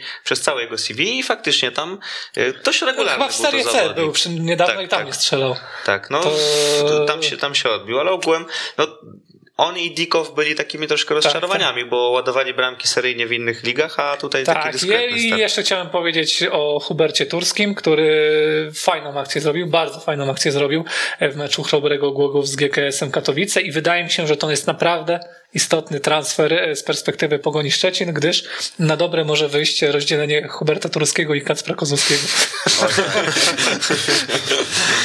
E, Marcin Guzewicz mi właśnie napisał z Radia Widzew, że o Montinim mówili w Rumunii, że to jest Inzaghi.